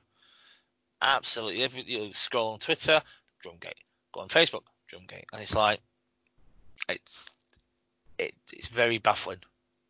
If I'm honest with you, uh, across the board, I'm just some of it just don't make sense whatsoever.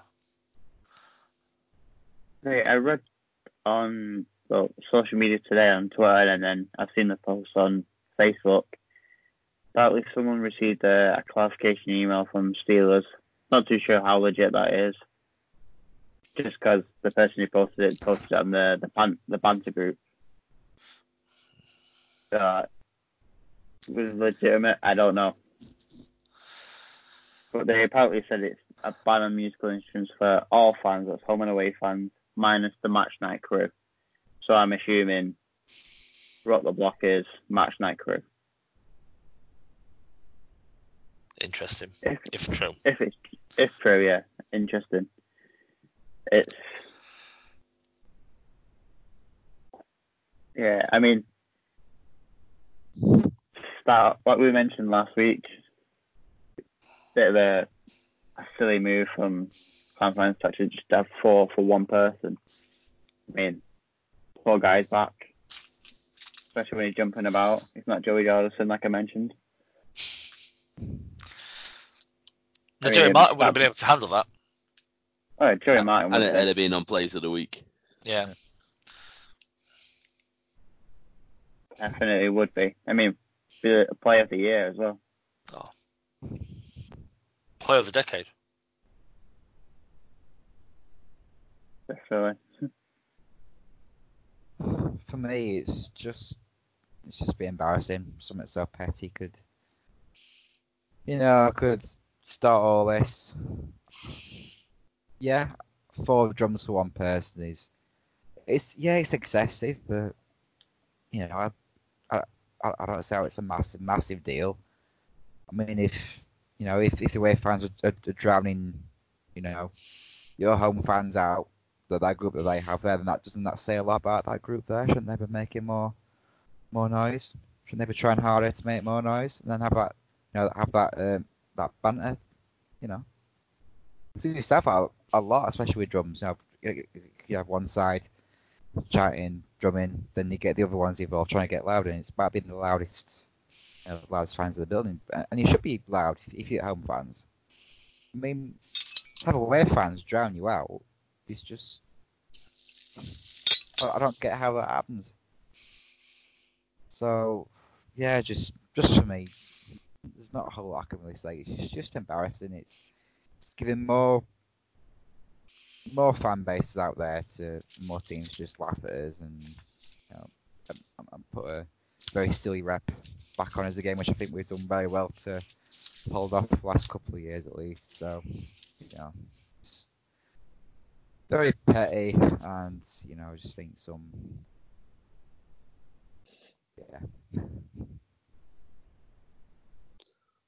I think that that's what it stems from, isn't it? It stems from the fact that we were outshouted in our own building by four, by 30, 40 Glasgow fans that travelled down on a Sunday.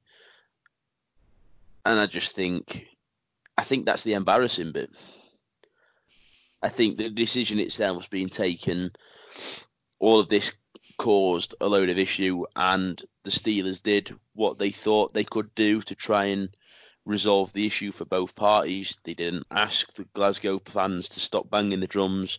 They didn't ask. They didn't tell their own fans that they just had to suck it up. They asked them to move so that they got a resolution, but the, the drums could still carry on. And all they got for it was was slack on social media. Um, there were people going left, right, and centre about how it's ridiculous that they were asked to move and things like that. At that point, like the Steelers have done from a management perspective, have done what they can to mitigate the situation. As I say, they've let the drums carry on. They've not told Glasgow to stop. So, you know, they've done what they can to facilitate it for Glasgow whilst facilitating it for their own fans. It, it seems on the face of it to be a good decision to ask them to move further up just to kind of put an end to the complaints. They've done that. They've got a load of slack for it online. They've had a load of people saying about it on, on social media. So, you know, yes, they're going to get some they're going to get some kickback from that issue. You know, they're going to get some kickback from people on social media saying it's ridiculous that the band that the drums have been stopped. But at the end of the day, that's then going to stop. It's not going to carry on infinitely about oh it's ridiculous that the Steelers don't allow people to take drums. Whereas if you know every time Glasgow came, for all we know, we're going to have the same issue where we're having to ask the Glasgow fans to move, and the Steelers fans aren't happy, and it's starting a conflict after conflict in games because they're trying to balance the needs of their own fans and the needs of the away fans. So stopping the away fans from taking the drums puts an end to that. Um, I think it's daft, but I think it's daft that 40 Glasgow fans were able to out, chant 5,000 Steelers fans, or however many they were that and I think that as a whole is the stupidest part about it. Um, I don't think that four drums is overkill for one person. I talked to you about it the other day, Dave, and, and yeah, I, I, I personally don't think it's overkill. Um, I think I don't know the circumstances of the guy. I'd presume from having that kit, or I'd like to think from having that kind of kit, that he does some kind of marching band stuff, and it's not just for um, for Glasgow games. But if it is, fair play to him. That guy stood there for 60 minutes during the game with four drums on his back, banging from the first whistle to the final whistle. He showed more passion in that game than a lot of people show across the season. And yes, people support the team in their own way yes, people carry on, um, make noise and do what they want to do in that respect. Fine. You want to pay your money, go to games, and not make an ounce of noise, then that, that's your own prerogative. But don't slate Glasgow as a whole for making noise for their team. And, and I think that's the that's the stupid part. And I think actually the social media kickback from the drums being moved was so high because I think a lot of Steelers fans joined in. Yeah, it seems to be always anything goes wrong, social media emphasizes it even more so. Um, and like I said, we were hearing more about that than the actual game itself um, when we were looking for updates. So I, I think, and for me, I think Andy's it's it's it's become an embarrassing situation, um, and you know we could have handled it so much better. I think, I think everybody could have, in fairness, and you know not just the, you know I think the Glasgow fans and their reaction afterwards could have been better instead of you know playing you know the eternal victim. I think other fan bases have chipped in what's got you know this is one that's you know unless you're going to bring five million drums, what's going to do you? You know, the, at, the, at, the point, at the point when it happened, sorry, at the point it happened, it was just between Sheffield and Glasgow. So why other fans wanted to have the two penny thing, you know, until the statement, back out. No what to do, with you guys and girls, stay out of it. Then with the statement, by all means, have an opinion because it has an impact on you if you want to take a drum to games. I just think, again, I think in different ways, everyone could have done a heck of a lot better. Yeah, I think uh, you could argue that this whole thing has been prompted by the Glasgow fans' response. Um, everything that you read, like Sean Smith said about about the fact on, on Facebook that he'd asked the Glasgow fans to move, they agreed to do that, and he thanked them for that. There was a mention of it in in the the article from Tony in the program that they asked Glasgow to move. They they said that they were happy to move and they thanked them for doing it, thanked them for their cooperation, um, and it, it, was their resolution to, to benefit both parties that Glasgow could carry on drumming and the Steelers fans weren't complaining about the noise. If Glasgow had left it at that, if the Glasgow fans didn't turn around and go, yeah, yeah, yeah, we'll move up to the upper block, and then start tweeting about it all over the place as to how ridiculous it is, we're probably not getting this end result. So uh, I, I agree from you. I think it's embarrassing from all sides. It's embarrassing that we were getting outshouted in our own building when we had a hundred times more people at the game than they did. It's embarrassing that it's come to.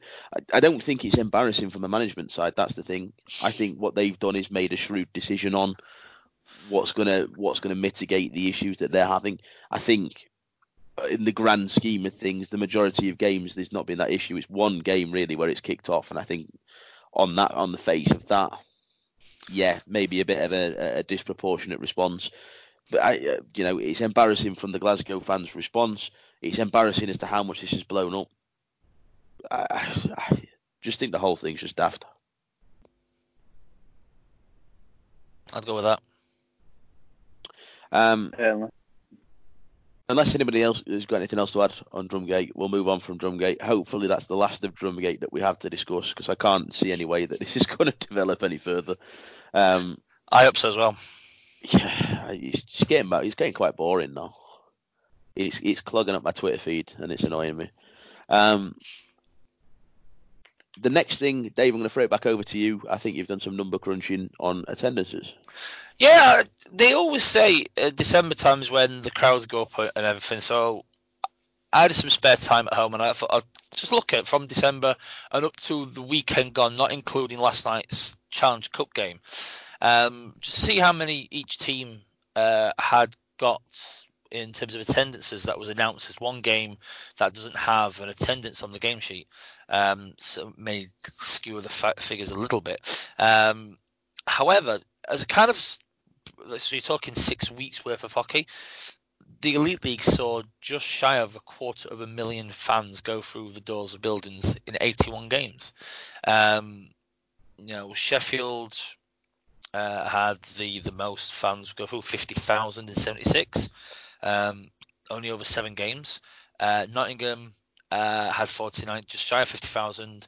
Um, so, and it was just, but it was looking at also the percentage because you know, we could say Sheffield got 50,000, but they have a 9,200 capacity.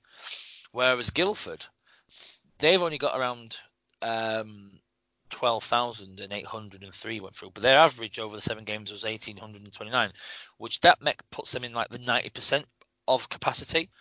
Um, so I, it, over the years, everyone says that you know, you know, crowds are down, you know, it's, it's petering out, but you just look at, like you said, quickly go for the averages. You know, Belfast uh, 4,200 over nine games. Cardiff, 3,025. Their capacity is 3-1 or 3-3.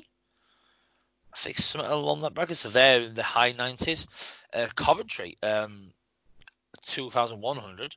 Uh, they that's actually good because they've been around the 15, 16, 1700. So uh, Dundee's 1,200 uh, and 90. Fife for the one that everyone's concerned about. Um, they're averaging around 1,333. Uh, but there's a, I think there's a number of problems in Fife off ice. Uh, forget the fact that their season's plummeting. I think there's a lot of discontent in Kirkcaldy. Um, so that's an interesting one. Um, Glasgow's 2,919. Guildford, I'll say 1,829. Manchester, 1,310 um, over nine games. Um, as high as 2,115. I'm assuming that was the December 28th game against Sheffield, as low as 977. Uh, Nottingham average uh, was 5,548, and Sheffield's average 7,154. Um, now, I, th- I think what this puts down to is the hard work that the vast majority of teams do put into boost to their attendances. Now, some folk will quickly quip, you know, Sheffield have got that because of the five pounders and one of them games in the seven was a five pounder. So the vast majority of them games were fully paid up. Um, and then we'll talk about you know everyone has to throw in the freebie angle apparently because you know they can't just accept that actually teams are putting hard work in. Nottingham are doing the same, especially after the start of their season they had and the people were protesting not going. Um, you know Belfast the same. Cardiff are hitting you know they had a number of sellouts. Um, and seeing the numbers in Scotland, Glasgow and Dundee increasing their average, it just it shows a healthy it's something that we don't. I think British hockey fans in general don't like to talk a positive about the sport, but it's a healthy sign that the tendencies are on an increase, um, and especially you know the, the, busy period of Christmas. Um, I think I think well done to all the teams.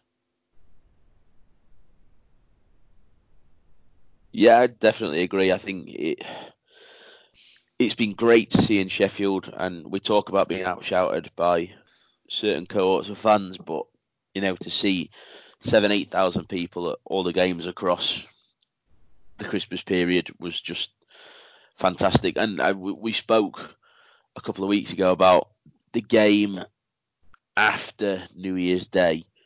I can't remember who we were playing now. Uh, what the, the first one we played Nottingham on New Year's Day was the one after that. Yeah, Guildford. Was a Guildford. That game was nearly sold out, or was sold out to like nine thousand plus people at that game.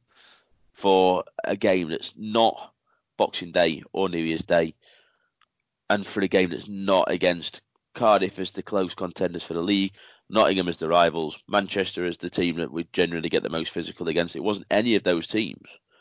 If anything, it was a pretty neutral team in that respect, just to draw a crowd. Well, yeah, I mean, I mean, the one with Sheffield is that they had crowds of over 8,000 three times on the bounce for the first time since '95. Oh, uh, I mean, and, uh, when I was born, and it was 96. Exactly. So you you know you weren't even thought of, mate. Um, you know, but looking in deeper different teams, and everything. It's the same point. It's not just the rivals. You know, Nottingham had uh, a couple of seven thousand attendances, uh, and one of them was obviously Sheffield. but I don't think the one was Coventry. I, I'm I'm not 100% certain. Uh, but Glasgow had a few 3,000 plus, um, and one of them was Sheffield. Uh, so not all the Scottish ones uh, l- rival rise. Guildford consistently 18, 19 um, throughout. Um, Cardiff had a few sellouts. Uh, Belfast did okay. I think they had a couple of double headers, um, which does have a spike on their attendances. People choosing back and forth, but you know, I, I, I'm. It looks good. It is it's good to see. Um, you know, and and if if if, any, if there's any kind of you know collaboration between the teams to help, because it's not about the attendance per se in terms of the number, it's the percentage of how much they're using their buildings. So Guildford's 90% is better than Sheffield's 85 in that respect. Obviously, the numbers is, is different, and obviously the bills are different. But if teams are starting to maximise the percentage of people in their buildings, that is the, the, the key to, to continual growth of the elite league. Um, and these numbers are, would suggest that it was a healthy December and start of the new year.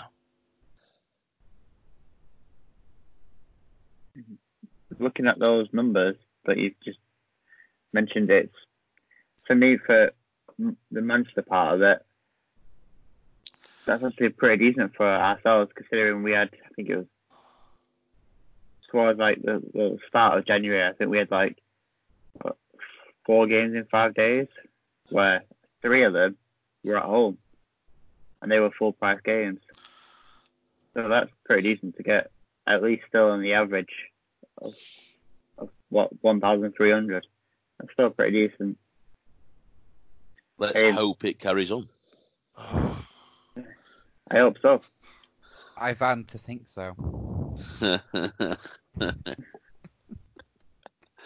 I've been hazarding on trying to get that one in, and I just I, I, I decided not to, Andy. So I'm glad you you went with that one. You're very welcome. Wrong podcast, mate.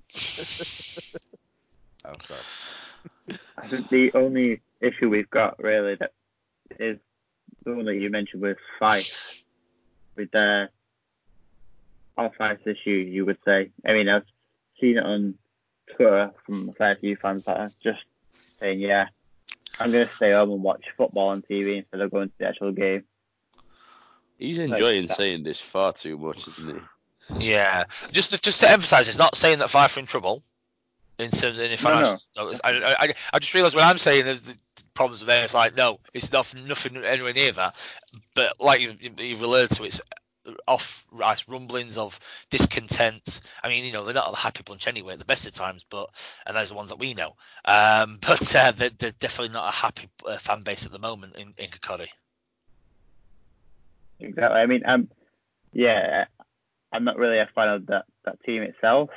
I mean, you wouldn't have known that, definitely. Yeah, he kept it quite quiet, mate. I'm, I'm- really I'm quite shocked. surprised. Sure. But at the end of the day, it's another team in the league. It's like when tweets went out about when they all, when Gagnon thing started, it was like it Gagnon and Davis, people saying they don't want Storm in the league. It's like, don't talk stupid. You want more teams in the league, but you get better games that way. You're not playing the same team eight times or even more when you put in like Challenge Cup and stuff. It's better. It's better for the league. It's better for British hockey in general. It's a massive step forward in the right direction, and uh, you know, ho- hopefully, you know, it gets better for all teams. hopefully at some point Manchester can actually get a decent arena and uh, actually start selling out. Not gonna happen. Yeah, well, you, can't help, can't you? But yeah, just just just imagine having the having the uh, MEN arena again. Just imagine that and selling that out. How great would that be? But from a Sheffield, from a Sheffield perspective, I mean, me and Dave remember, remember uh, especially the uh, late 90s, very very early noughties, where they had the extra stand at the back. I, I'd love to see that being put up again, and you know using that. But Benton That'd Cup final against Newcastle Cobras, I think, at the time. yeah, of course, yeah, that, that Te- that'd be amazing. Ten thousand in that building. Yeah, love for that to happen again. Be good.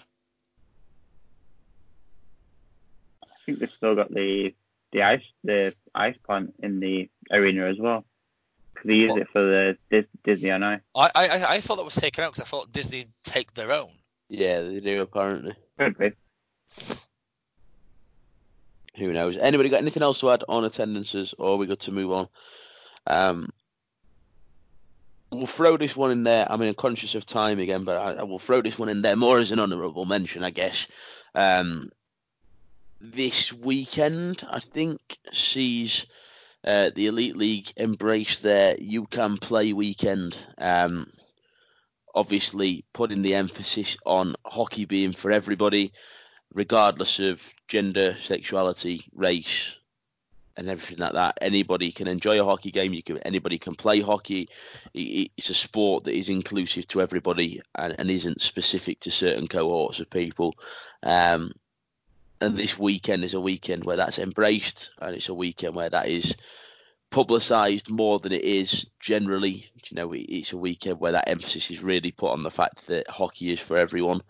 Um, and I just think it, it's good to see. It's good to see that that it's being embraced. Obviously, there's been some negative sporting stories around, particularly around racism over the last 12 months. You've had it in the football um, with regards to Tottenham and, and teams like that, and the racism coming from the stands. Um, you've then had it in the NHL um, with is it, Akim Aliu, um, who's had obviously racial slurs against him in, in the obviously on the ice from his from his previous coaches. Um, so I just think it's it, it, it's a positive thing to see this being embraced and see all the teams buying in as well. I, I I'm with you in respect of it's it's fantastic in that message of it is for everybody. Um, you know, I, I I'm a, I've I've seen um, you know a couple of friends within um, the hockey fraternity you know receive abuse because of their their colour, their their nationality, their their um, sexuality, and, it, and it's it's the message of you know what don't matter well don't- that's irrelevant. Come and watch a game of hockey. It's welcoming. Um, and hopefully this weekend it's a success. Uh, I hope you know not just the teams but the fans. You know, just enjoy the the, the games. Uh, obviously, um, there's a lot of different shirts. Um, Manchester's. I hate to say this. Actually, I think that theirs is the better design. I think that what they've done with the rainbow in terms of it looks like a sponge paint in terms of that uh, uh, effect. I think that actually's come out a lot better uh, on, on, the rest of the shirts. It's just instead of a straight rainbow. Um, but hopefully they, they do well. It raises money for some good causes. I think from the jersey design front, the jerseys are for a lot of teams very similar. Yeah, unless you're you're Belfast and you've gone the uh, retro '90s word um, uh, f- fonts that no one uses now. Yeah, or Fife, like where that, that Fife jersey is just hideous. I don't know what it is. I don't know what I don't like about it. I just don't. I just don't like it. But it's different though. Hugely different. I mean, let's hope Guildford bring a, a white jersey when they play against Nottingham. We don't want that to happen again. I'd love for that to happen. again. I- I've, I've, I have I have seen that the league have coordinated the the, the shirt colours, so the teams have had to tell them what colour they're wearing. So, uh, uh, not a repeat of uh, uh, the Coventry game, which is hilarious. that is definitely a shirt gate. But as you mentioned with the jerseys, yeah, I think to be fair, I think most teams' jerseys are actually pretty decent. I think yeah, you're right in terms of a lot of them have gone down the generic same route, but it's actually quite decent. I mean, I saw Cardiff today as well, and that's actually pretty nice as well. I like the font that they, they've used with the putting the the rainbow on the numbers as well. It, it if it gives it that their own like touch on the on the you can play, it's brilliant. I mean, it's raising awareness, money, especially after everything that's going on this season, not just in hockey but in sports as well in general. It's great that the the um, league are doing this. No, it it's no, it, it's great. It's great for them to get the message out, you know, because uh, there's a lot of sports out there that that don't, you know, show uh, much inclusivity uh, about this. So it, it's great to, you know, to to I suppose in a way celebrate it and uh, you know show that it's you know it's, it's just a great thing to to support a, a, a great you know charity to support the LGBT LGBT community and everything and yeah it's it's it's really good. Um, I, I like how everyone's got involved with the uh, jerseys. You know, they're all the same sort of uh, rainbow effect, which is really good. Um, yeah, really good stuff. Yeah, it certainly is. Um, putting that to bed, I mean, the only two things that I've got left on the roster are predictions, and then, of course, the fabled Stafford Stafford stories return. Uh, we've not got Grant's gossip today. We're back to Stafford stories. Um, Andy's got a big smile on his face. um, but yeah, but we'll go for predictions first, so we end it on Stafford stories. So, uh, Dave, you're writing these down, aren't you? I am, yes. You are right. I will scroll down to the fixtures. So first up, we have Friday, the 24th of January. Uh, so today, as it currently stands, um, Dundee versus Glasgow in Dundee. Ooh. Dundee. I'm going Dundee as well. So am I. And so am I. Uh, Saturday the 25th of Jan, we've got Belfast versus Glasgow in Belfast. Belfast. Belfast. Belfast. And Belfast. Um, we've got Sheffield, Manchester in Sheffield. I wonder how this is going to go. The mind boggles. Sheffield. We can only hope this is going to go differently to how everybody expects. I can only hope it's not like Boxing Day. I'm going Manchester. You can't honestly say Manchester after we beat you 7 0 in our barn on Boxing Day. You can't honestly say you think Manchester are going to win. Oh, I just did. Oh, okay. Threw that one back at me. I hope his consistency is better. Um, I, am going Sheffield. Uh, as am I. Sheffield for me. Uh, we've got Nottingham Guildford in Nottingham. Nottingham. Guildford. I'm with you, Graf. I'm going to say Guildford. Ooh. And Andy, I'm with you. I'm going to say Nottingham. Ooh. Ooh. Fife. Cardiff in Fife is the last game on a Saturday. Cardiff. Cardiff.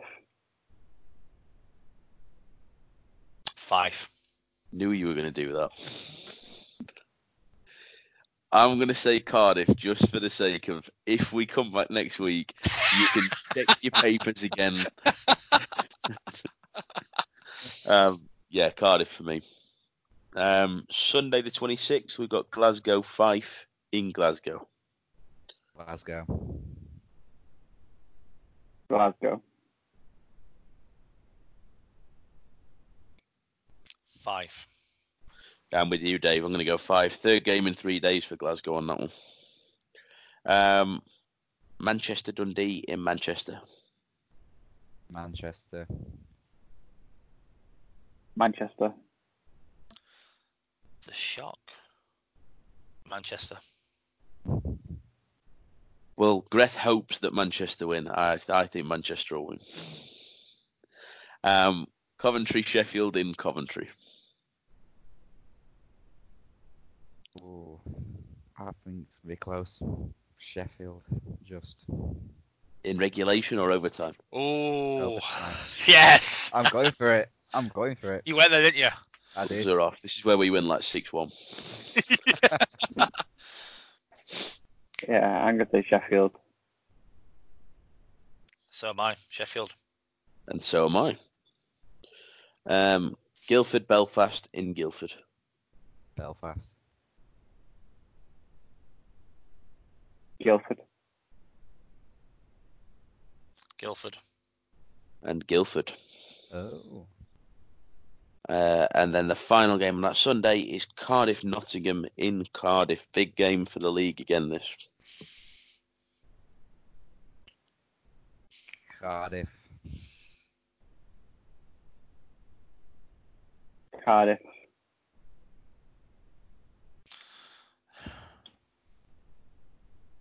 Cardiff. Overtime. Oh. couldn't help yourself there, could you? I could have met now. It's been a while. I'm going to say Nottingham. Uh, and then we have the two Challenge Cup fixtures as well, which will be next Wednesday. Obviously, because we record on the Thursday, we'll add those in. So we've got Sheffield, Glasgow in Sheffield. Shall we go scoring the night? Well, winner on the night and winner on aggregate. Sheffield, I hope. Sheffield. The both. Yes, Sheffield for both. Yeah, and Sheffield for both, me as well. Uh, and then obviously Nottingham, Cardiff in Nottingham. Oh. I think Cardiff. Cardiff. I said it earlier on, so I'm sticking to it. Nottingham. I said it earlier on, so I'm sticking with it. Cardiff. It like we mentioned, there were three to one in favour of Cardiff, and it's now two all. Oh, that's changed. yeah, can you imagine? It'd be good though, because when it comes round to it next week, I, I could like rewind it to the point of the podcast where I said Cardiff or Nottingham, and then it'd be like, "Look, I was right." Uh, the last thing, then, gents, there's no more predictions. There are all the games, so we go over to Mr. Andy Stafford for Stafford stories. I'm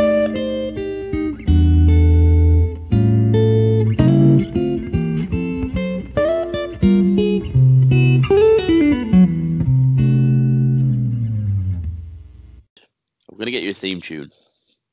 Please do. That'd be amazing.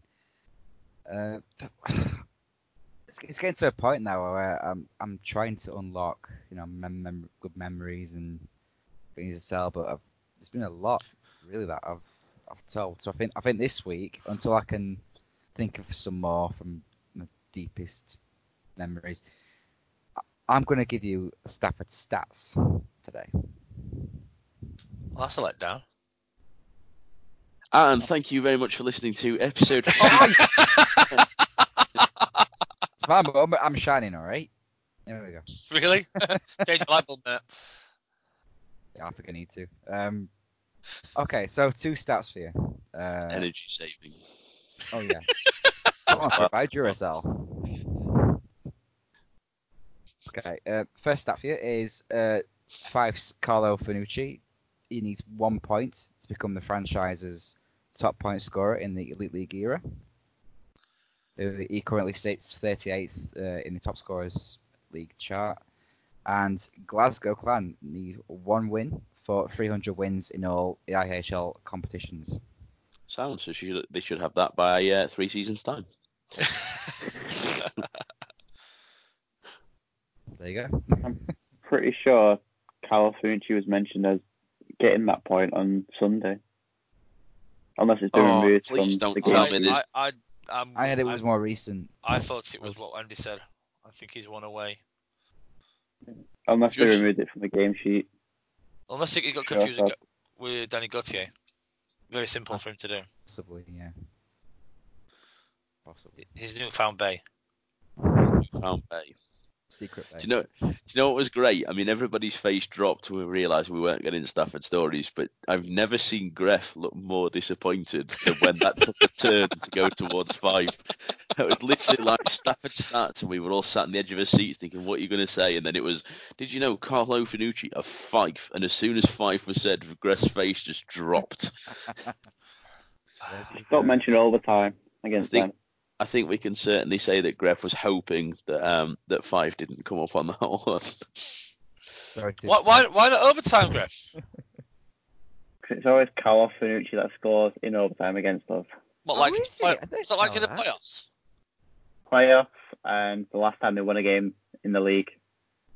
Against Just- your guys? Yep. Just out of interest, by the way, after a game where Carlo Finucci manages to score in overtime against Manchester, do both teams manage to successfully stay on the correct sides of the ice? Our own ice, so yeah. Brilliant. To be fair, if it was in your building, you wouldn't be able to tell on the webcast anyway because it's filmed on a potato. So I'll try to get a story Yeah. next week, don't worry. Don't disappoint us. don't disappoint us. Otherwise, Grant's gossip is going to be taking over. Oh, hell no. Raise, raise the bar, mate. Ball's in your court. I think we might change it. If it, do you know, if, do you know what, Andy? If if if, if Stafford Stories becomes obsolete, we're going to have to have Grant's grinds my gears. That'd be an amazing Oh, section of the podcast. What really irritates me, that'd be an amazing bit to add to the podcast for already lengthy one. I'd say I'd say we could have Greg's grind my gears, but it'd just be Fife. Dutton's discussions and Joe's jabber. no, The hut. what was it? I, I, I thought of it the other day and I, I completely forgot about it. It'll come to me. It'll, it'll come to me. Okay, we'll just stay on the podcast for another hour while Andy thinks. Um, so the weather's been good. Um, and on that note, gents, I think it's about time to wrap up uh, this week's episode. So, Dave, thank you very much. Thank you, Joe. Thank you, Greg. Thank you, Andy, even though you let us down with the lack of story. And uh, to everyone else listening, uh, thank you very much uh, for giving up your time if you're still here. Well done. I feel like at this point we just need to have like congratulations come on. Can you, can you just imagine as our outro video? It just says.